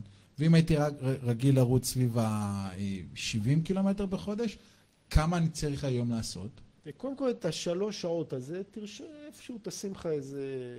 אני תולה אותו מול, ה... מול העיניים. לא, שים לך כאילו איזה מין חלום כזה, ואז תשכח ממנו. למה? כי לא מדברים על זמנים עד שאתה רואה באימונים את מה שאתה... זאת אומרת, זה טוב שיש חלום. אני, אני שהתחלתי לרוץ, אני אמרתי, אני ארוץ 2.34, אמרתי 3.10 אני ארצה לרוץ. קודם תתאמן. באימונים אתה תגלה, האימונים יגידו לך, האימונים... עכשיו, מה זה... השאלה איך רצת את הארבע שעות. ורוב הסיכויים שאתה רצת ארבע שעות איזה תוכנית של שלוש ארבע ריצות בשבוע שרובה מסתמכת על הריצה הארוכה והיא הייתה מאוד קיצונית במובן הזה כי אתה כמעט כל שבוע עשית מאמץ כמו המרתון ותמכת את זה בכמה אימונים ואולי איזה אימון איכות אחד ש, של ריצות מהירות שהוא לא באמת בפרופורציה, הוא לא באמת תורם גם להתקדמות שלך במרתון אבל אתה לומד בו את השיעורים הראשונים של הריצה והדבר הראשון שאתה צריך לעשות זה לשים את האגו בצד ולשכוח מהזמנים ו, ולעשות תקופה משמעותית. מי שרוצה, אני מאוד ממליץ לקרוא, אפשר למצוא בגוגל פשוט, יש אה, אדם שקרא לעצמו HAD, H-A-D-D, זה מאמן, אוקיי. הוא נפטר, מאמן, זה ג'ון וולש קוראים לו, זה מאמן אמריקאי, הוא נפטר לפני כמה שנים, הוא כתב ב-Let's Run פעם איזה שרשור שנקרא Had's approach to distance training, זה תורגם בזמנו לעברית אבל קשה למצוא את זה ברשת. בכל אופן הוא מתאר ב... ב יודע, זה יצא מין מאמר כזה, אבל הוא בעצם מתאר מה קורה בהתפתחות האירובית והמאמר הפשוט הזה הוא, הוא, הוא, הוא משנה תפיסה כי, כי הוא, הוא גורם, קודם כל צריך להבין את זה, זה, זה לא אינטואיטיבי. אינטואיטיבית, אינטואיטיבית אתה חושב, אני רוצה להשתפר, אז אם אתמול עברתי את התמרור שם ב-17 וחצי דקות, מחר, זה, שבוע הבא זה כבר צריך להיות 17-10, או אחרת אני לא מתקדם. כן. הוא אומר, לא, לא, תלך אחורה, זה בהשראה של מאמנים כמו לדיארד וכולי, מה שלימדו. אתה צריך קודם כל לבנות את היסודות האירוביים של הדבר הזה. זה, זה הרוב יהיה מאוד איטי, יהיה מאוד, אבל, אבל תבנה את היכולת הזו להתאמן, תבנה את, ה, את הבסיס שעליו תבנה אחרי זה את הקומות הבאות. ואז איך שתבצע את האימונים, אתה מצמצם את הפער בין הפוטנציאל התיאורטי הזה שנובע מהאימונים המהירים יותר, אתה יכול לראות אותו, אבל, אבל ההתפתחות האירובית צריכה להביא אותך, ל, אתה ספורטאי בעצמך אירובית, אתה יודע מה זה סף כן. חומצת חלב, ואתה כן. יודע שאתה רוצה להיות קרוב ככל הניתן לסף חומצת חלב, או אפילו, אפילו. קצת נמוך יותר, הסף האירובי, אה, זה, זה, זה מאוד לא מובן מאליו, ואין את זה לרוב העוסקים החובבים, היכולת לרוץ עכשיו שעה נכון. על הסף האנאירובי, או, ל- או נכון. לרחוב שעה. אני נכון. לא יודע לרחוב שעה, הרגליים שלי מתעייפות הרבה לפני נכון. זה, אבל הקילומטרים מביאים אותך לשם. נכון. עכשיו, ברגע שאתה תהיה שם, הקצב שם ילך וישתפר. נכון. ורק על זה אתה בונה את נכון. הקומה של, האימונים המהירים יותר, באמת. ואז ההתאוששות שלך טובה יותר. יש לך יותר רזרבה שבה אתה, רוב הריצה אתה, אתה כן נסמך, זאת אומרת, אתה נסמך באופן משמעותי על המערכת האירובית, נכון. אירובית בנוכחות חמצן, אז זה יותר יעיל, זה, ו, וככל שאתה עוש, יכול לנצל אחוז גבוה יותר מהמקסימום מההספק שלך בטווח האירובי, נכון. אז, וזה שנים. זה שנים. וזה שנים. לטען, אה, זה לא קורה בשנה. ו- ו- חד משמעית. ולכן- אנשים לא מבינים את זה. לכן אנחנו קוראים לזה למרחקים ארוכים, לכן קוראים נכון. לזה slow twitch, לכן אומרים זה סבלנות לפני הכל. ואת השלוש הזה, תראה, אני עובד עכשיו עם רצה שהיא אה, היא התחילה שם, כן, יצא מרתון ראשון, 3.44 וזה, אבל אתה רואה את ה... לאן זה עוד יכול להגיע, אבל אסור לה לחשוב על... חושב, כל יום היא חושבת על זה, אבל אנחנו לא נבנה את האימונים כאילו... אה, לשם. כאילו זה שם.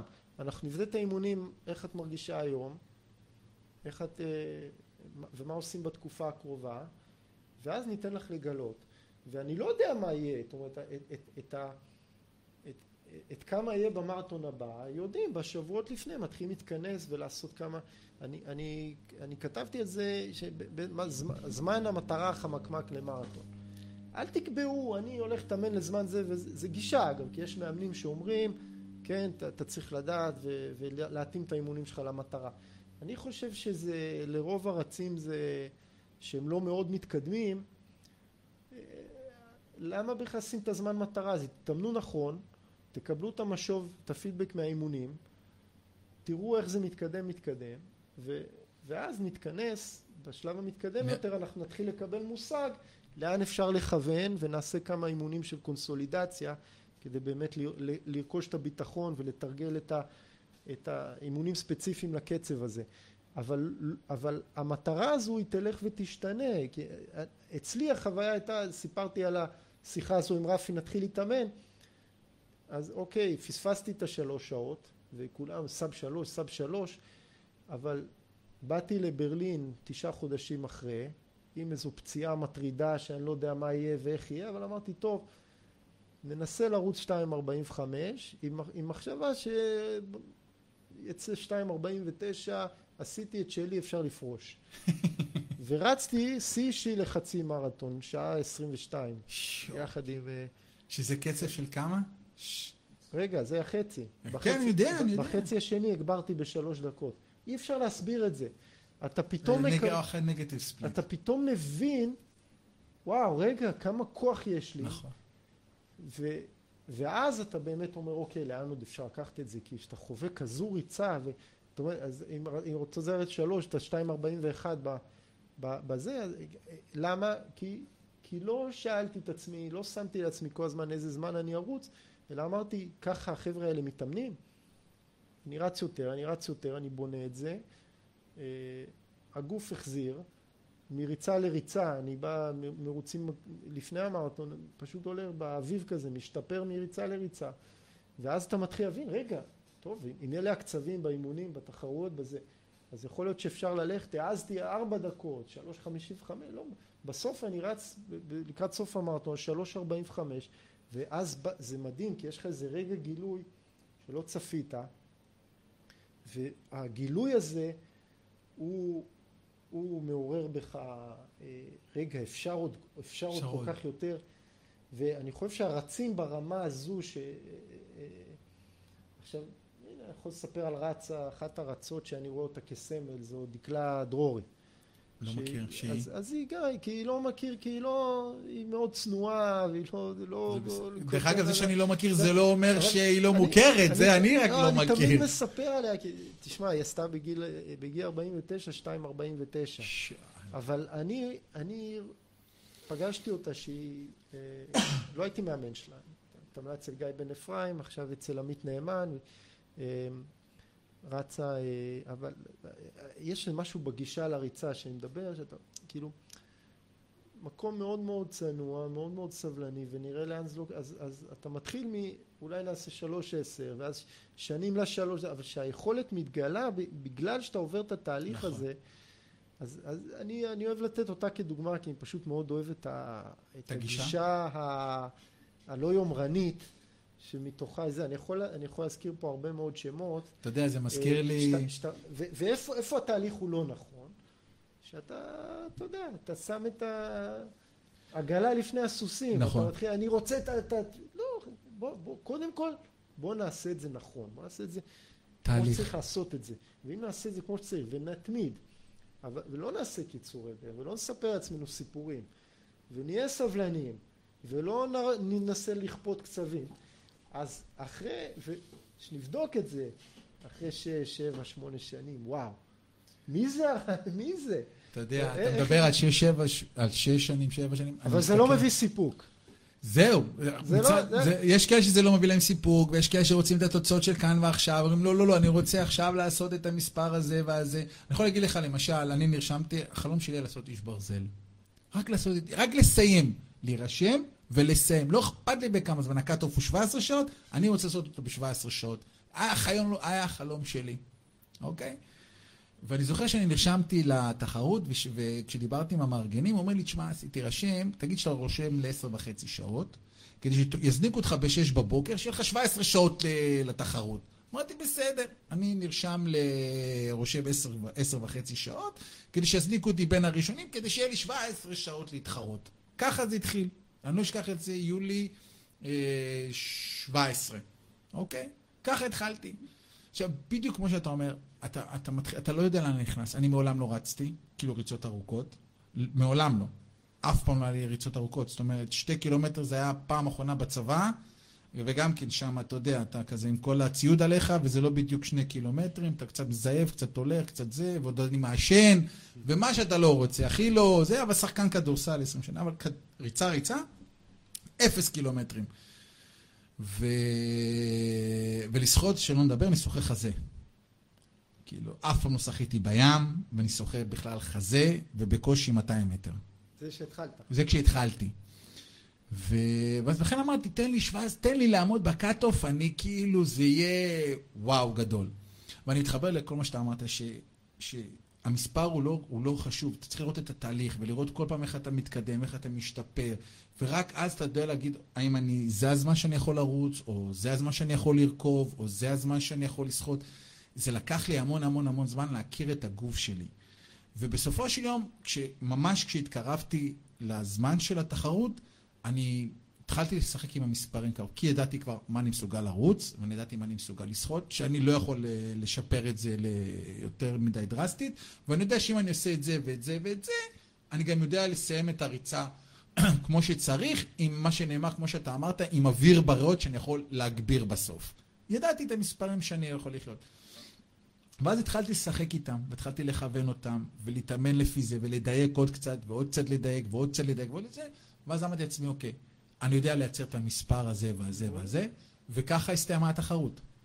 בדיוק במספר שרציתי, איפה זה היה? בגרמניה. והמספר?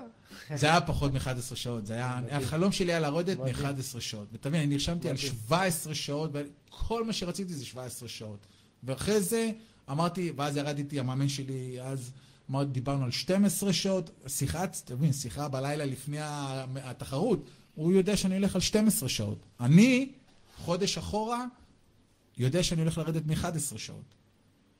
אתה מבין? אז אני ידעתי כאילו, אז אני כל כך מתחבר למה שאתה אומר, ו- וזה תהליך, וזה, וזה לוקח המון זמן להבין את התהליך, להבין שאין אי אפשר קיצור דרך, אי אפשר זבנג, והיום אני כל כך מתחבר למה שאתה אומר, ששימו רגע בצד, בואו נבנה שכבה אחרי שכבה אחרי שכבה, ולהיות סבלניים לתוך זה, זה קשה. אני מוצא את עצמי היום, אני מנפה הרבה אנשים שבאים אליי, אני לא לוקח אותם, כי אני רואה שאין את הסבלנות.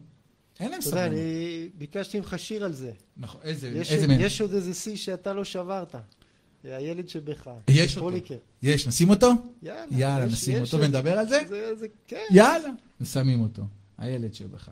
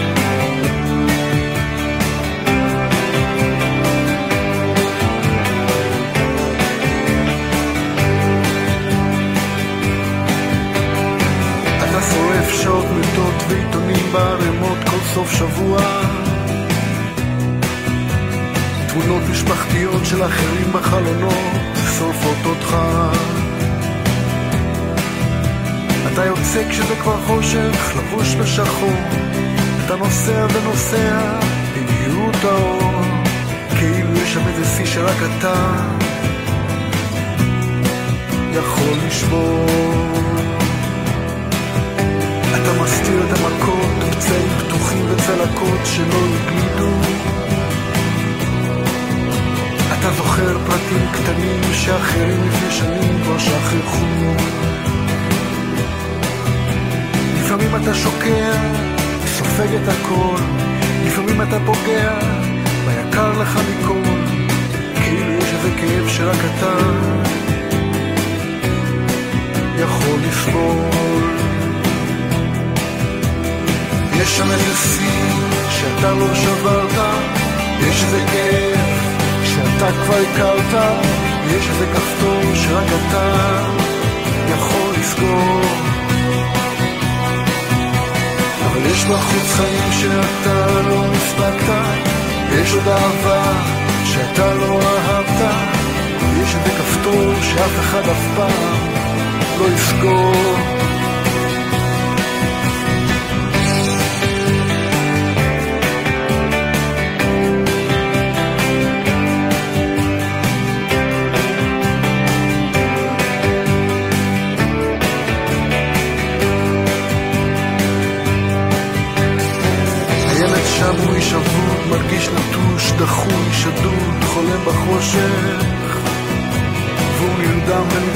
שולח יד ולא זוכר שאין שם אף אחד.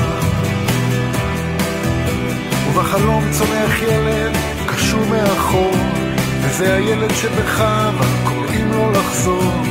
כאילו יש איזה כפתור שרק אתה יכול לסגור. יש שם איזה שיא שאתה לא שברת, ויש איזה כאב שאתה כבר הכרת, ויש איזה כפתור שרק אתה יכול לסגור. אבל יש בחוץ חיים שאתה לא הספקת, יש עוד אהבה שאתה לא אהבת, יש איזה כפתור שאף אחד אף פעם לא יסגור.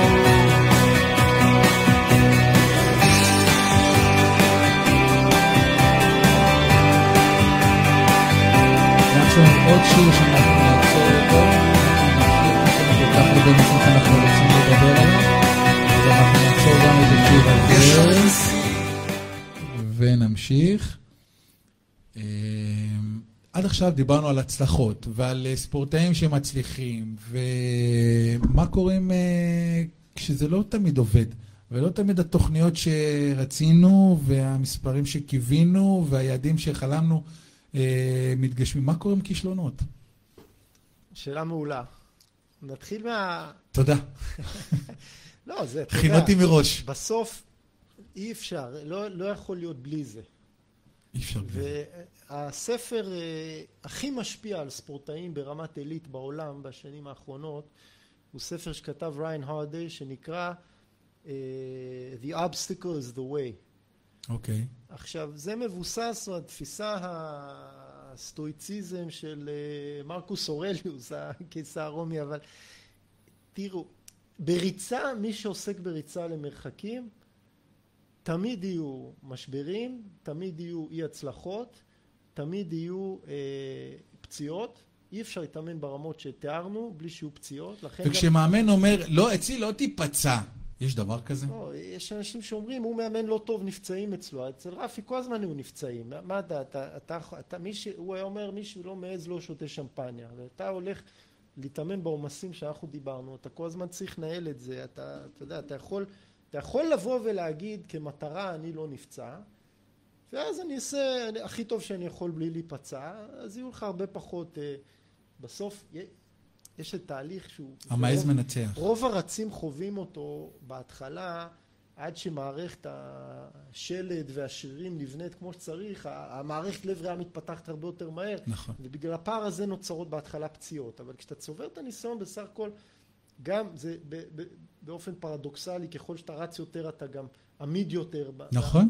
אה, אה, מתאושש טוב יותר ו- ויכול לשאת עומס אימונים גבוה יותר, אבל כשאתה מותח את המעטפה, אתה עולה, אתה עולה איזה גבול כזה של מתוק, אה, מצוק העתקים כזה, אתה, אתה הולך על המצוק נכון. בשלבים המתקדמים של תוכנית נכון. למרתון מהיר.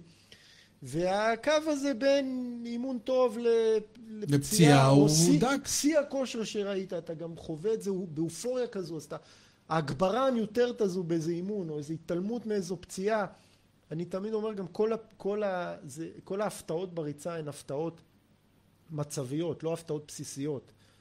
כלומר? הפתעה, הפתעה בסיסית, זה בספרות הצבאית, עוד מ... מדברים, המושג של הפתעה בסיסית, אז מסבירים את זה ש... אה, אה, אה, אדם חוזר הביתה, מגלה פתאום את אשתו עם גבר זר, אז בשבילו זה הפתעה בסיסית, כל העולם כן. שהוא הכיר מתמוטט עליו, בשבילה זה הפתעה מצבית, כי היא לא כי- מופתעת מזה היא לא מופתעת מזה שהיא היא מופתעת מזה שהוא. חזר מוקדם. כן. הביטוי הזה הוא נורא, יש, שני, יש שתי רמות של הפתעה, וההפתעות המצביות הן כאלה שאתה יכול לשלוט בהן, וההפתעות בריצה הן מצביות, זאת אומרת, אתה תמיד כמעט יכול לחזור אחורה, להגיד הנה פה, ברור, פה נכון. היה, וכשמבינים את זה, אז אתה יכול כן, עם הניסיון שנצבר, להימנע מטעויות, ומאמן טוב, הוא כן ידע עם טביעת עין להגיד, רגע, פה צריך רגע לעצור, פה צריך להרגיע. זה, זה הרבה יותר קשה באימון בשלט רחוק. נכון, זה, אם אתה נכון, נוחה. נכון. זה, זה קשור מאוד לשיח שאתה מעודד כנות, שה, שהתהליך של אימון זה, זה דו צדדי, זה נכון. לא המאמן אומר הספורטאי עושה, אלא הספורטאי גם בא ואומר אני חושבת שהיום צריך לתת לנוח ולא לעשות את האימון, ואם אני אלחץ פחות זה גם לא יקרה שום דבר. זה לא חלק מהמקצועיות היא לתכנן ככה שלא נגיע לפציעות, אבל הפציעות הן יהיו שם, המשברים יהיו שם, התחרויות הלא מוצלחות יהיו שם. נכון. אתה, באופן בסיסי, אני חושב שרץ שמתאמן נכון, עם הניסיון הוא גם, הוא, והעצמאות שהוא אה, לומד אותה, הוא, חלק מזה זה גם רכישת ביטחון ולדעת שהאי הצלחות והפציעות הן החריג, אבל בדרך כלל יהיו לי הצלחות, כי אני עושה דברים שבסך הכל הכנתי, את שוב, נכון. הקו זינוק.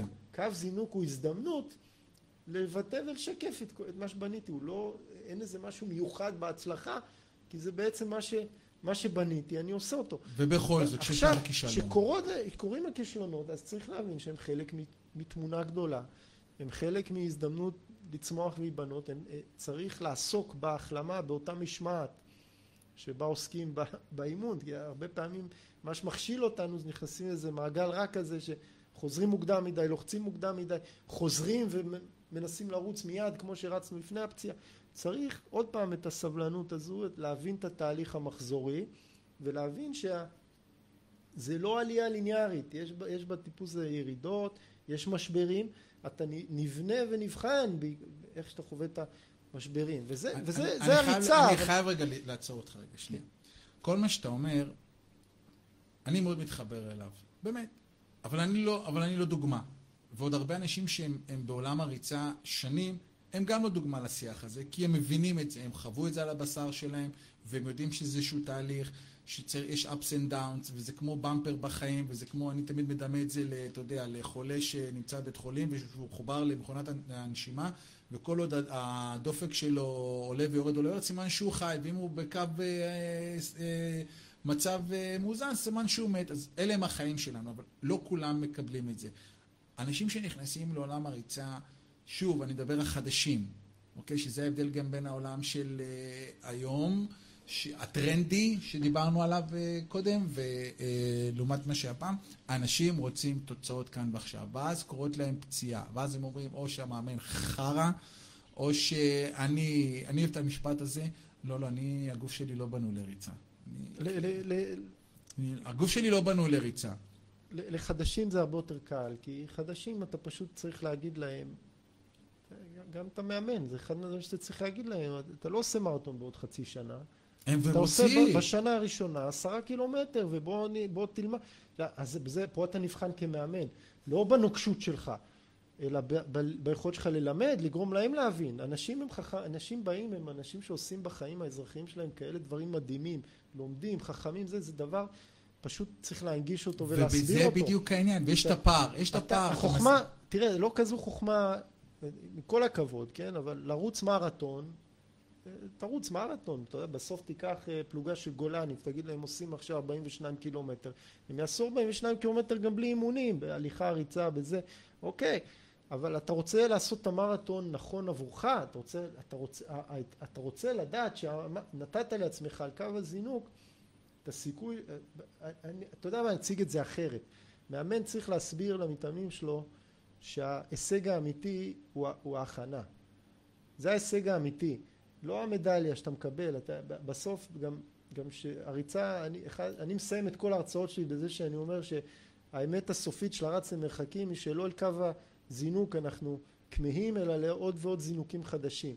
עכשיו, יש פה עניין שאתה מבין שהניצחון האמיתי הוא האימונים, היכולת שבנית באימונים. המרוץ אוקיי, יהיו מרוצים, חלק יותר... הוא התוצאה של ההכנה. אבל עכשיו לבוא למרתון מיד, אני לא סופר את המרתון, שאמרתי לכם לספור עשר או אחת, אני לא סופר את המרתון הראשון שלי.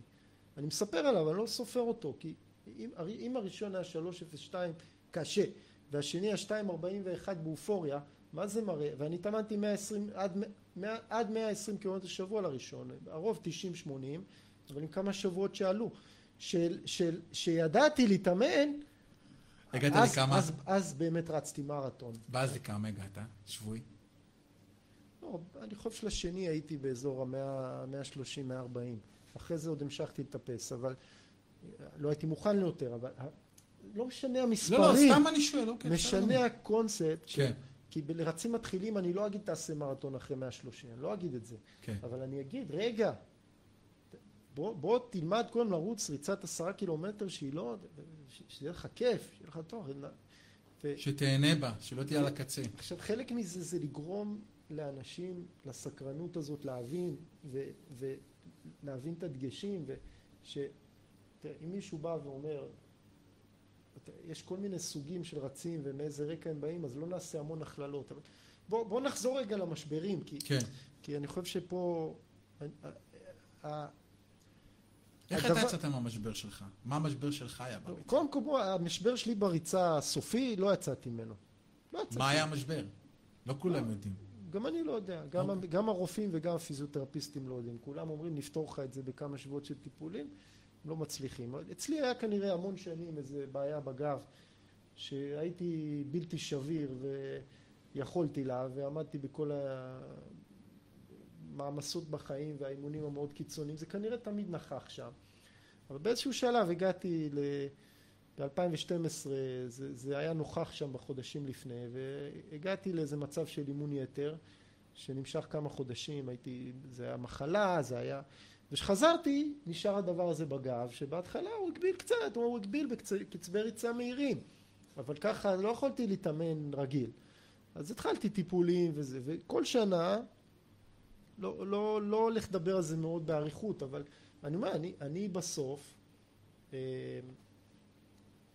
יש משבר שלא הצלחתי לפתור אותו פיזית. פיזית. ב, ב, והוא משפיע על הכל. הוא, אה, זה אחרי הרבה מאוד שנים של, של ריצה, ואני לא חושב שהוא בא מריצה אגב, אני חושב שהדבר הזה הוא, הוא קשור להרבה דברים אחרים שלא היו נכונים באיזון הכללי, בישיבה על מחשב, הצד ההוליסטי יותר, כמה אתה ישן, כמה אתה משחרר את הלחצים האלה וזה. אבל אה, אני, אני חושב שכמובן בתקופה, ש, בתקופה שהייתי רץ אה, זה, אז כל, כל, כמעט כל תקופת אימון אתה מתמודד עם מצבים שאתה צריך רגע באופן אינטליגנטי לנהל אותם, לא, לא להתייחס אליהם בחוסר פרופורציה. לפעמים זה דורש איזושהי תקופה של regrouping אה, כזה ולדחות קצת את ה... את המטרה. בסוף ההצלחות מגיעות, והן מגיעות באופן די עקבי. נכון. אבל, אבל צריך לדעת, להתייחס לזה, זה, זה המון סיסמאות. עכשיו בוא, בוא נצא לחיים. בחיים גם יש משברים. נכון, זה בדיוק ככה. ו-life throws you a curveball. אתה פתאום היית בטוח שאתה על המסלול בדיוק לדבר מסוים, ומילאת, אי אפשר לעשות יותר מה שעשית כדי להוכיח שאתה ראוי לזה, זה לא, זה לא קורה, ומשתבש לך הרבה, אתה פתאום צריך להמציא את עצמך מחדש. אני חוזר ל-obstacles the way הזה, למסר הזה, שאתה, אני ניסחתי את זה לעצמי ככה בשלוש שנים האחרונות ככה עקב איזה דברים שאני אני התמודדתי עם דברים גם מחוץ לריצה שאתה צריך רגע אוקיי מה עושים עכשיו אתה, אתה רואה את האכזבה, אפילו, אפילו אני אומר זה סוג של בגידה, לא, לא בגידה של אנשים, אלא בגידה של רעיון, כן. כאילו אתה היית מחויב אליו, לא תמיד אתה מקבל את מה שרצית, ואני ניסחתי את זה בקודם כל תהיה, קודם כל תכיר תודה, קודם כל תסתכל על מה שיש לך, על אנשים המשמעותיים בחיים שלך, על הקשרים המשמעותיים ועל כל הדברים שהשגת ועשית וש, ושאתה מקבל. איך הגעת. לתובנה הזאת? אתה יודע, זה קל לא, להגיד את זה במבט לכעוס, כי בדיעבד. אתה- אתה יכול לכעוס. איך אתה עושה את זה התגובה, בפועל? התגובה הראשונה היא כעס. התגובה הראשונה היא רצון לשבור את הכלים, והתגובה הראשונה היא שאתה יודע, שיחפשו אותי. אני עכשיו מפסיק, אני עכשיו צריך לשנות ולהיות, אתה יודע. אבל אתה חוזר ל, לדברים השורשיים. והתובנה השנייה, אחרי שתגיד תודה, זה how you do anything is how you do everything, וזה מתייחס גם לריצה ואיך אתה תופס אותה. זה- כלומר, זה משפט של המאמן ברד סטיבנס, זה המאמן של הסלטיקס. איך שאתה עושה דבר אחד, תעשות, איך, זה, איך שאתה, זה משליך איך אתה עושה את כל הדברים. אם יש לך קודים של, אתה יודע, לא בכל דבר אתה משקיע את אותן תשומות, כן. אבל כשאתה מחליט לעשות משהו והוא חשוב לך, תעשה אותו הכי נכון שאפשר, ובמחויבות מאוד גבוהה לסטנדרט שאתה, שאתה מצפה מעצמך. ואם תתמיד בזה, אז אתה, אתה תוביל את עצמך להצל... ל... ל... ל... גם לא בדיוק את התוכנית שתכננת, אתה תהיה עקבי, תהיה קונסיסטנטי. אני, אה, תשים את האגו בצד ותגיד, אני ממשיך עם הקוד הזה ו... ולפי זה אני עובד. אני מבין ש... אתה יודע שזה מה שעושים באימון. ב- באיזשהו שלב אתה מבין שאתה, אתה יכול לחיות את החיים שלך במחשבה שאתה התסריטאי או הבמאי ואתה תקבע אה, איך החיים שלך ייראו ובאיזשהו מקום אתה מגיע להבנה שאתה דמות גם הבמאי הוא דמות. והדמות, אתה דמות שקוראים לה דברים, לפעמים אה, דברים שתכננת ורצית ולפעמים דברים שלא תכננת לא, אבל הדמות הזו היא נבחנת בקונסיסטנטיות, בעוצמות, ה... באיך אתה מתמודד, אתה תסתכל רגע על עצמך, אוקיי, אז איך אתה, איך אתה, איך אתה מתמודד עם המשברים, איך אתה מנהל אותם. כן, ו- ו- והדברים יקרו. ואני חושב ש...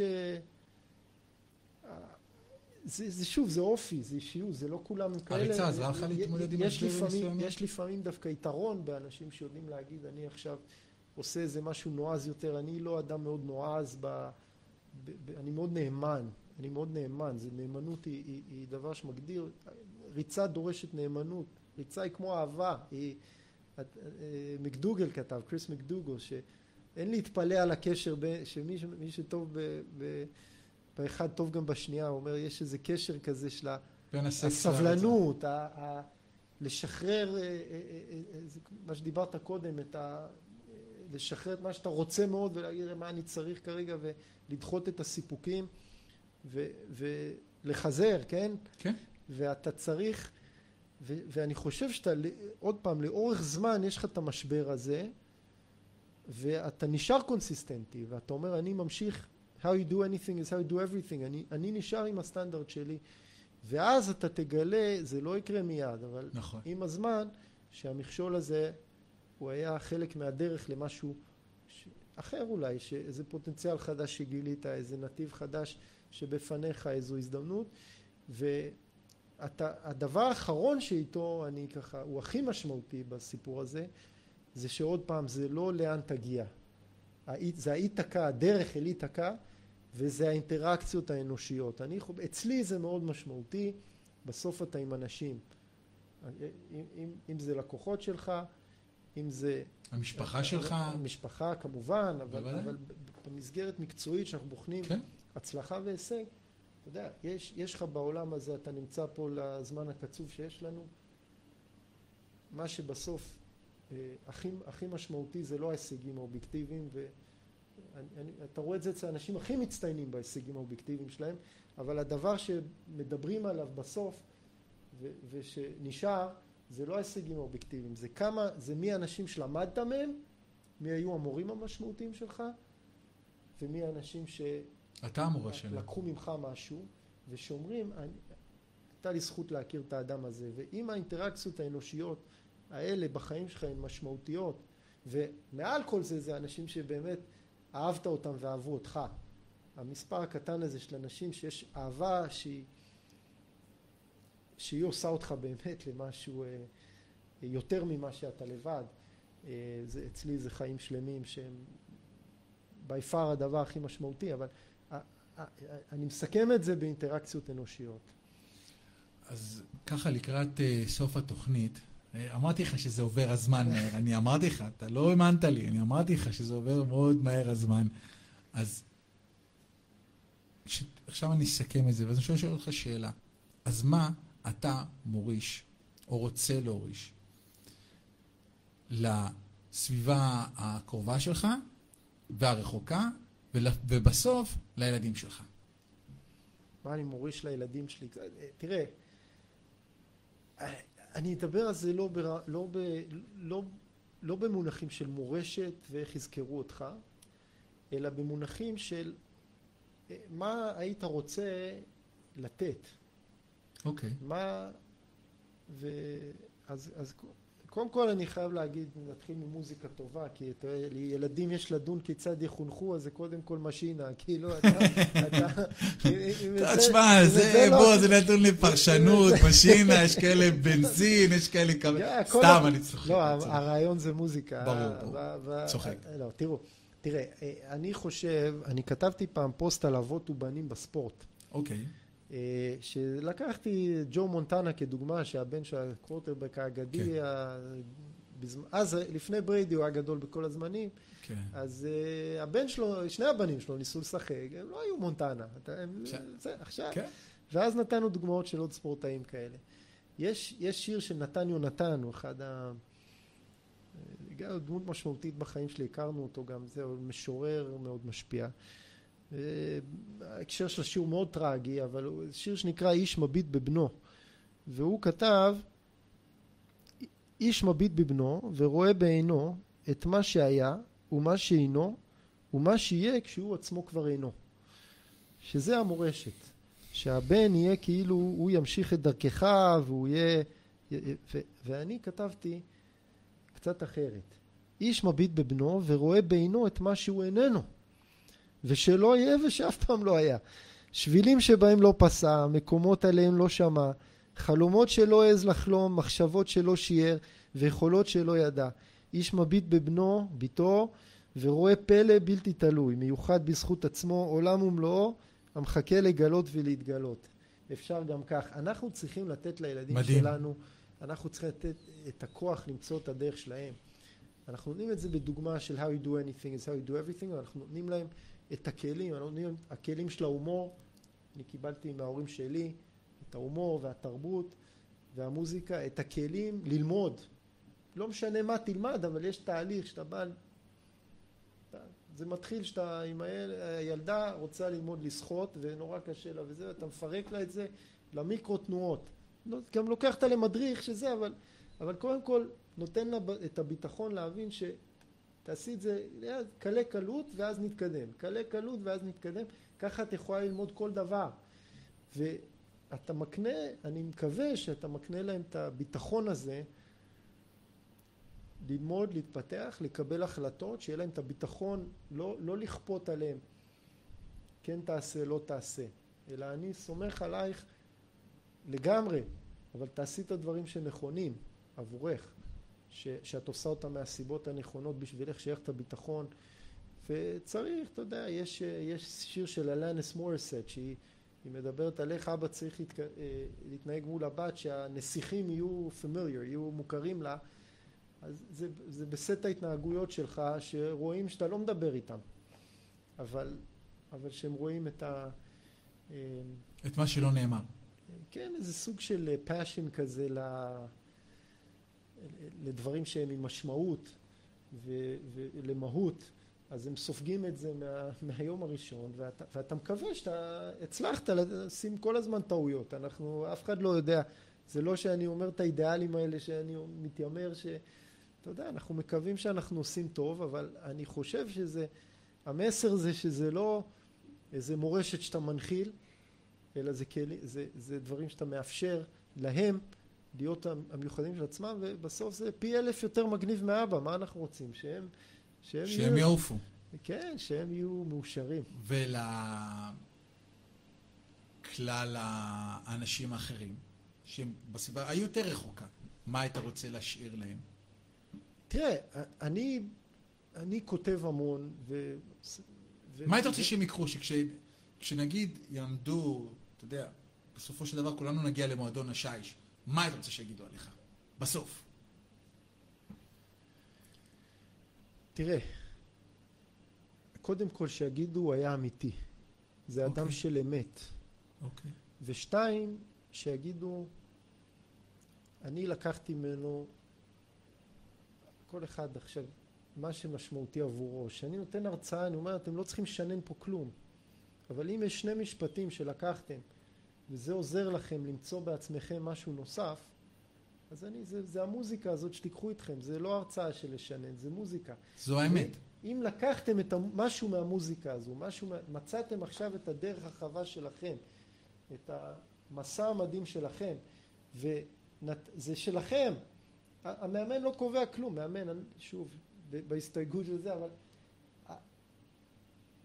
לך יש את הזכות להיות חלק מסוים ממסע של אנשים, ואם במסע הזה יש לך משמעות ונתת איזה, נתת להם תחושה שהם קצת יותר בזכות ההיכרות איתך, זה דבר שהוא משמעותי יותר מכל דבר אחר. יש, יש לי עוד מורה חשוב בחיים, המנחה שלי בדוקטורט, אה, פרופסור דורון מנשה, ואני אמרתי לו פעם, דורון, אם בכל שנה יש לך שני סטודנטים, שני סטודנטים שאתה פתחת להם עולם והשפעת עליהם כמו שאתה השפעת עליי, אז יותר מכל הפרסומים וכל הפרופסורות וכל הזה, הוא, הוא אדם כזה, אז הוא מבין את זה.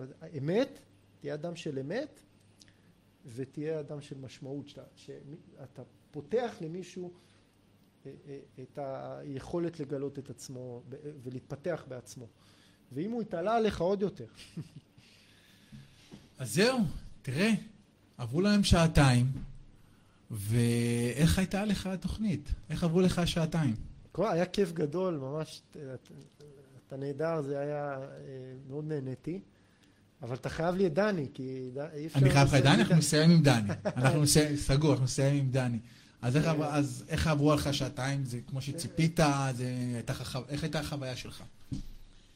תראה, זה, זה, זה מעניין מאוד לפתוח את הדברים האלה, אתה יודע, חלק מהדברים הם מסרים שאתה, שבא, מעביר אותם בהרבה מקומות וככה תכננתי, אבל ההצלחה, ההצלחה זה שלקחת אותי למקומות שלא תכננתי ולא צפיתי, ועשית לי את ההפתעות ואת הגילוי גם של עצמי, זה קצת, אה, זה נורא מעניין, וגם לשמוע עליך. אני חושב שזה אחלה, אחלה פורמט הדבר הזה, ותודה שהערכת אותי, זה ממש כיף. אז תודה רבה לך שבאת, תודה שבאת אליך, אליי אה, בחג, תודה למשה הענק שאפשר לנו אה, לארח אותך בתוכנית בחג, זה לא דבר, אה, אה, לא לוקח את זה כמובן מאליו, אז משה, תודה רבה לך על האירוח בחג, תודה שפתחת לנו את המקום אה, בחג. נחשון היקר, נהניתי והיה לי עונג ללמוד שעתיים שלי אחד על אחד איתך, כל כך הרבה זמן חיכיתי לזה. אה, אז תודה רבה לך שבאת. ותודה לכם, מאזינים ומאזינות יקרים, שצפיתם אה, בשעתיים האלה. אני מעריך את זה מאוד. ואנחנו נסיים עם השיר של אה, משינה, דני. איך היינו גולשים על הגלים והים היה כל כך כחול. זה שיר... ש... שיר החופש. שיר החופש? זה החופש. לה... אני לא הייתי גולש. לא היית גולש? עדיין המשפט הזה, שים אותו באיזה ריצה, אם תשמע או לא תשמע, איך היינו גולש. היה לי חייל, אה, אה, איש שאני מאוד אוהב, עידו טל, הוא היה תמיד בא עם גיטרה ומנגן, הוא אמר, המ"פ, מה לנגן לך? דני, אין, בלי דני, אתה תן לנו קצת את הכמיהה הזאת לחופש. אז אנחנו נסיים עם, אה, עם השיר של משינה דני, וחברים, חברות, שיהיה לכם חג שמח, תודה רבה שהקשבתם והאזנתם וצפיתם, להתראות. אתה אמרת שהחיים הם הולכים ו... מתארחים כשחיפשת את הקיצור אז נפלת. זה הסיפור. הסיפור הוא על חבר שנסע להסתדר.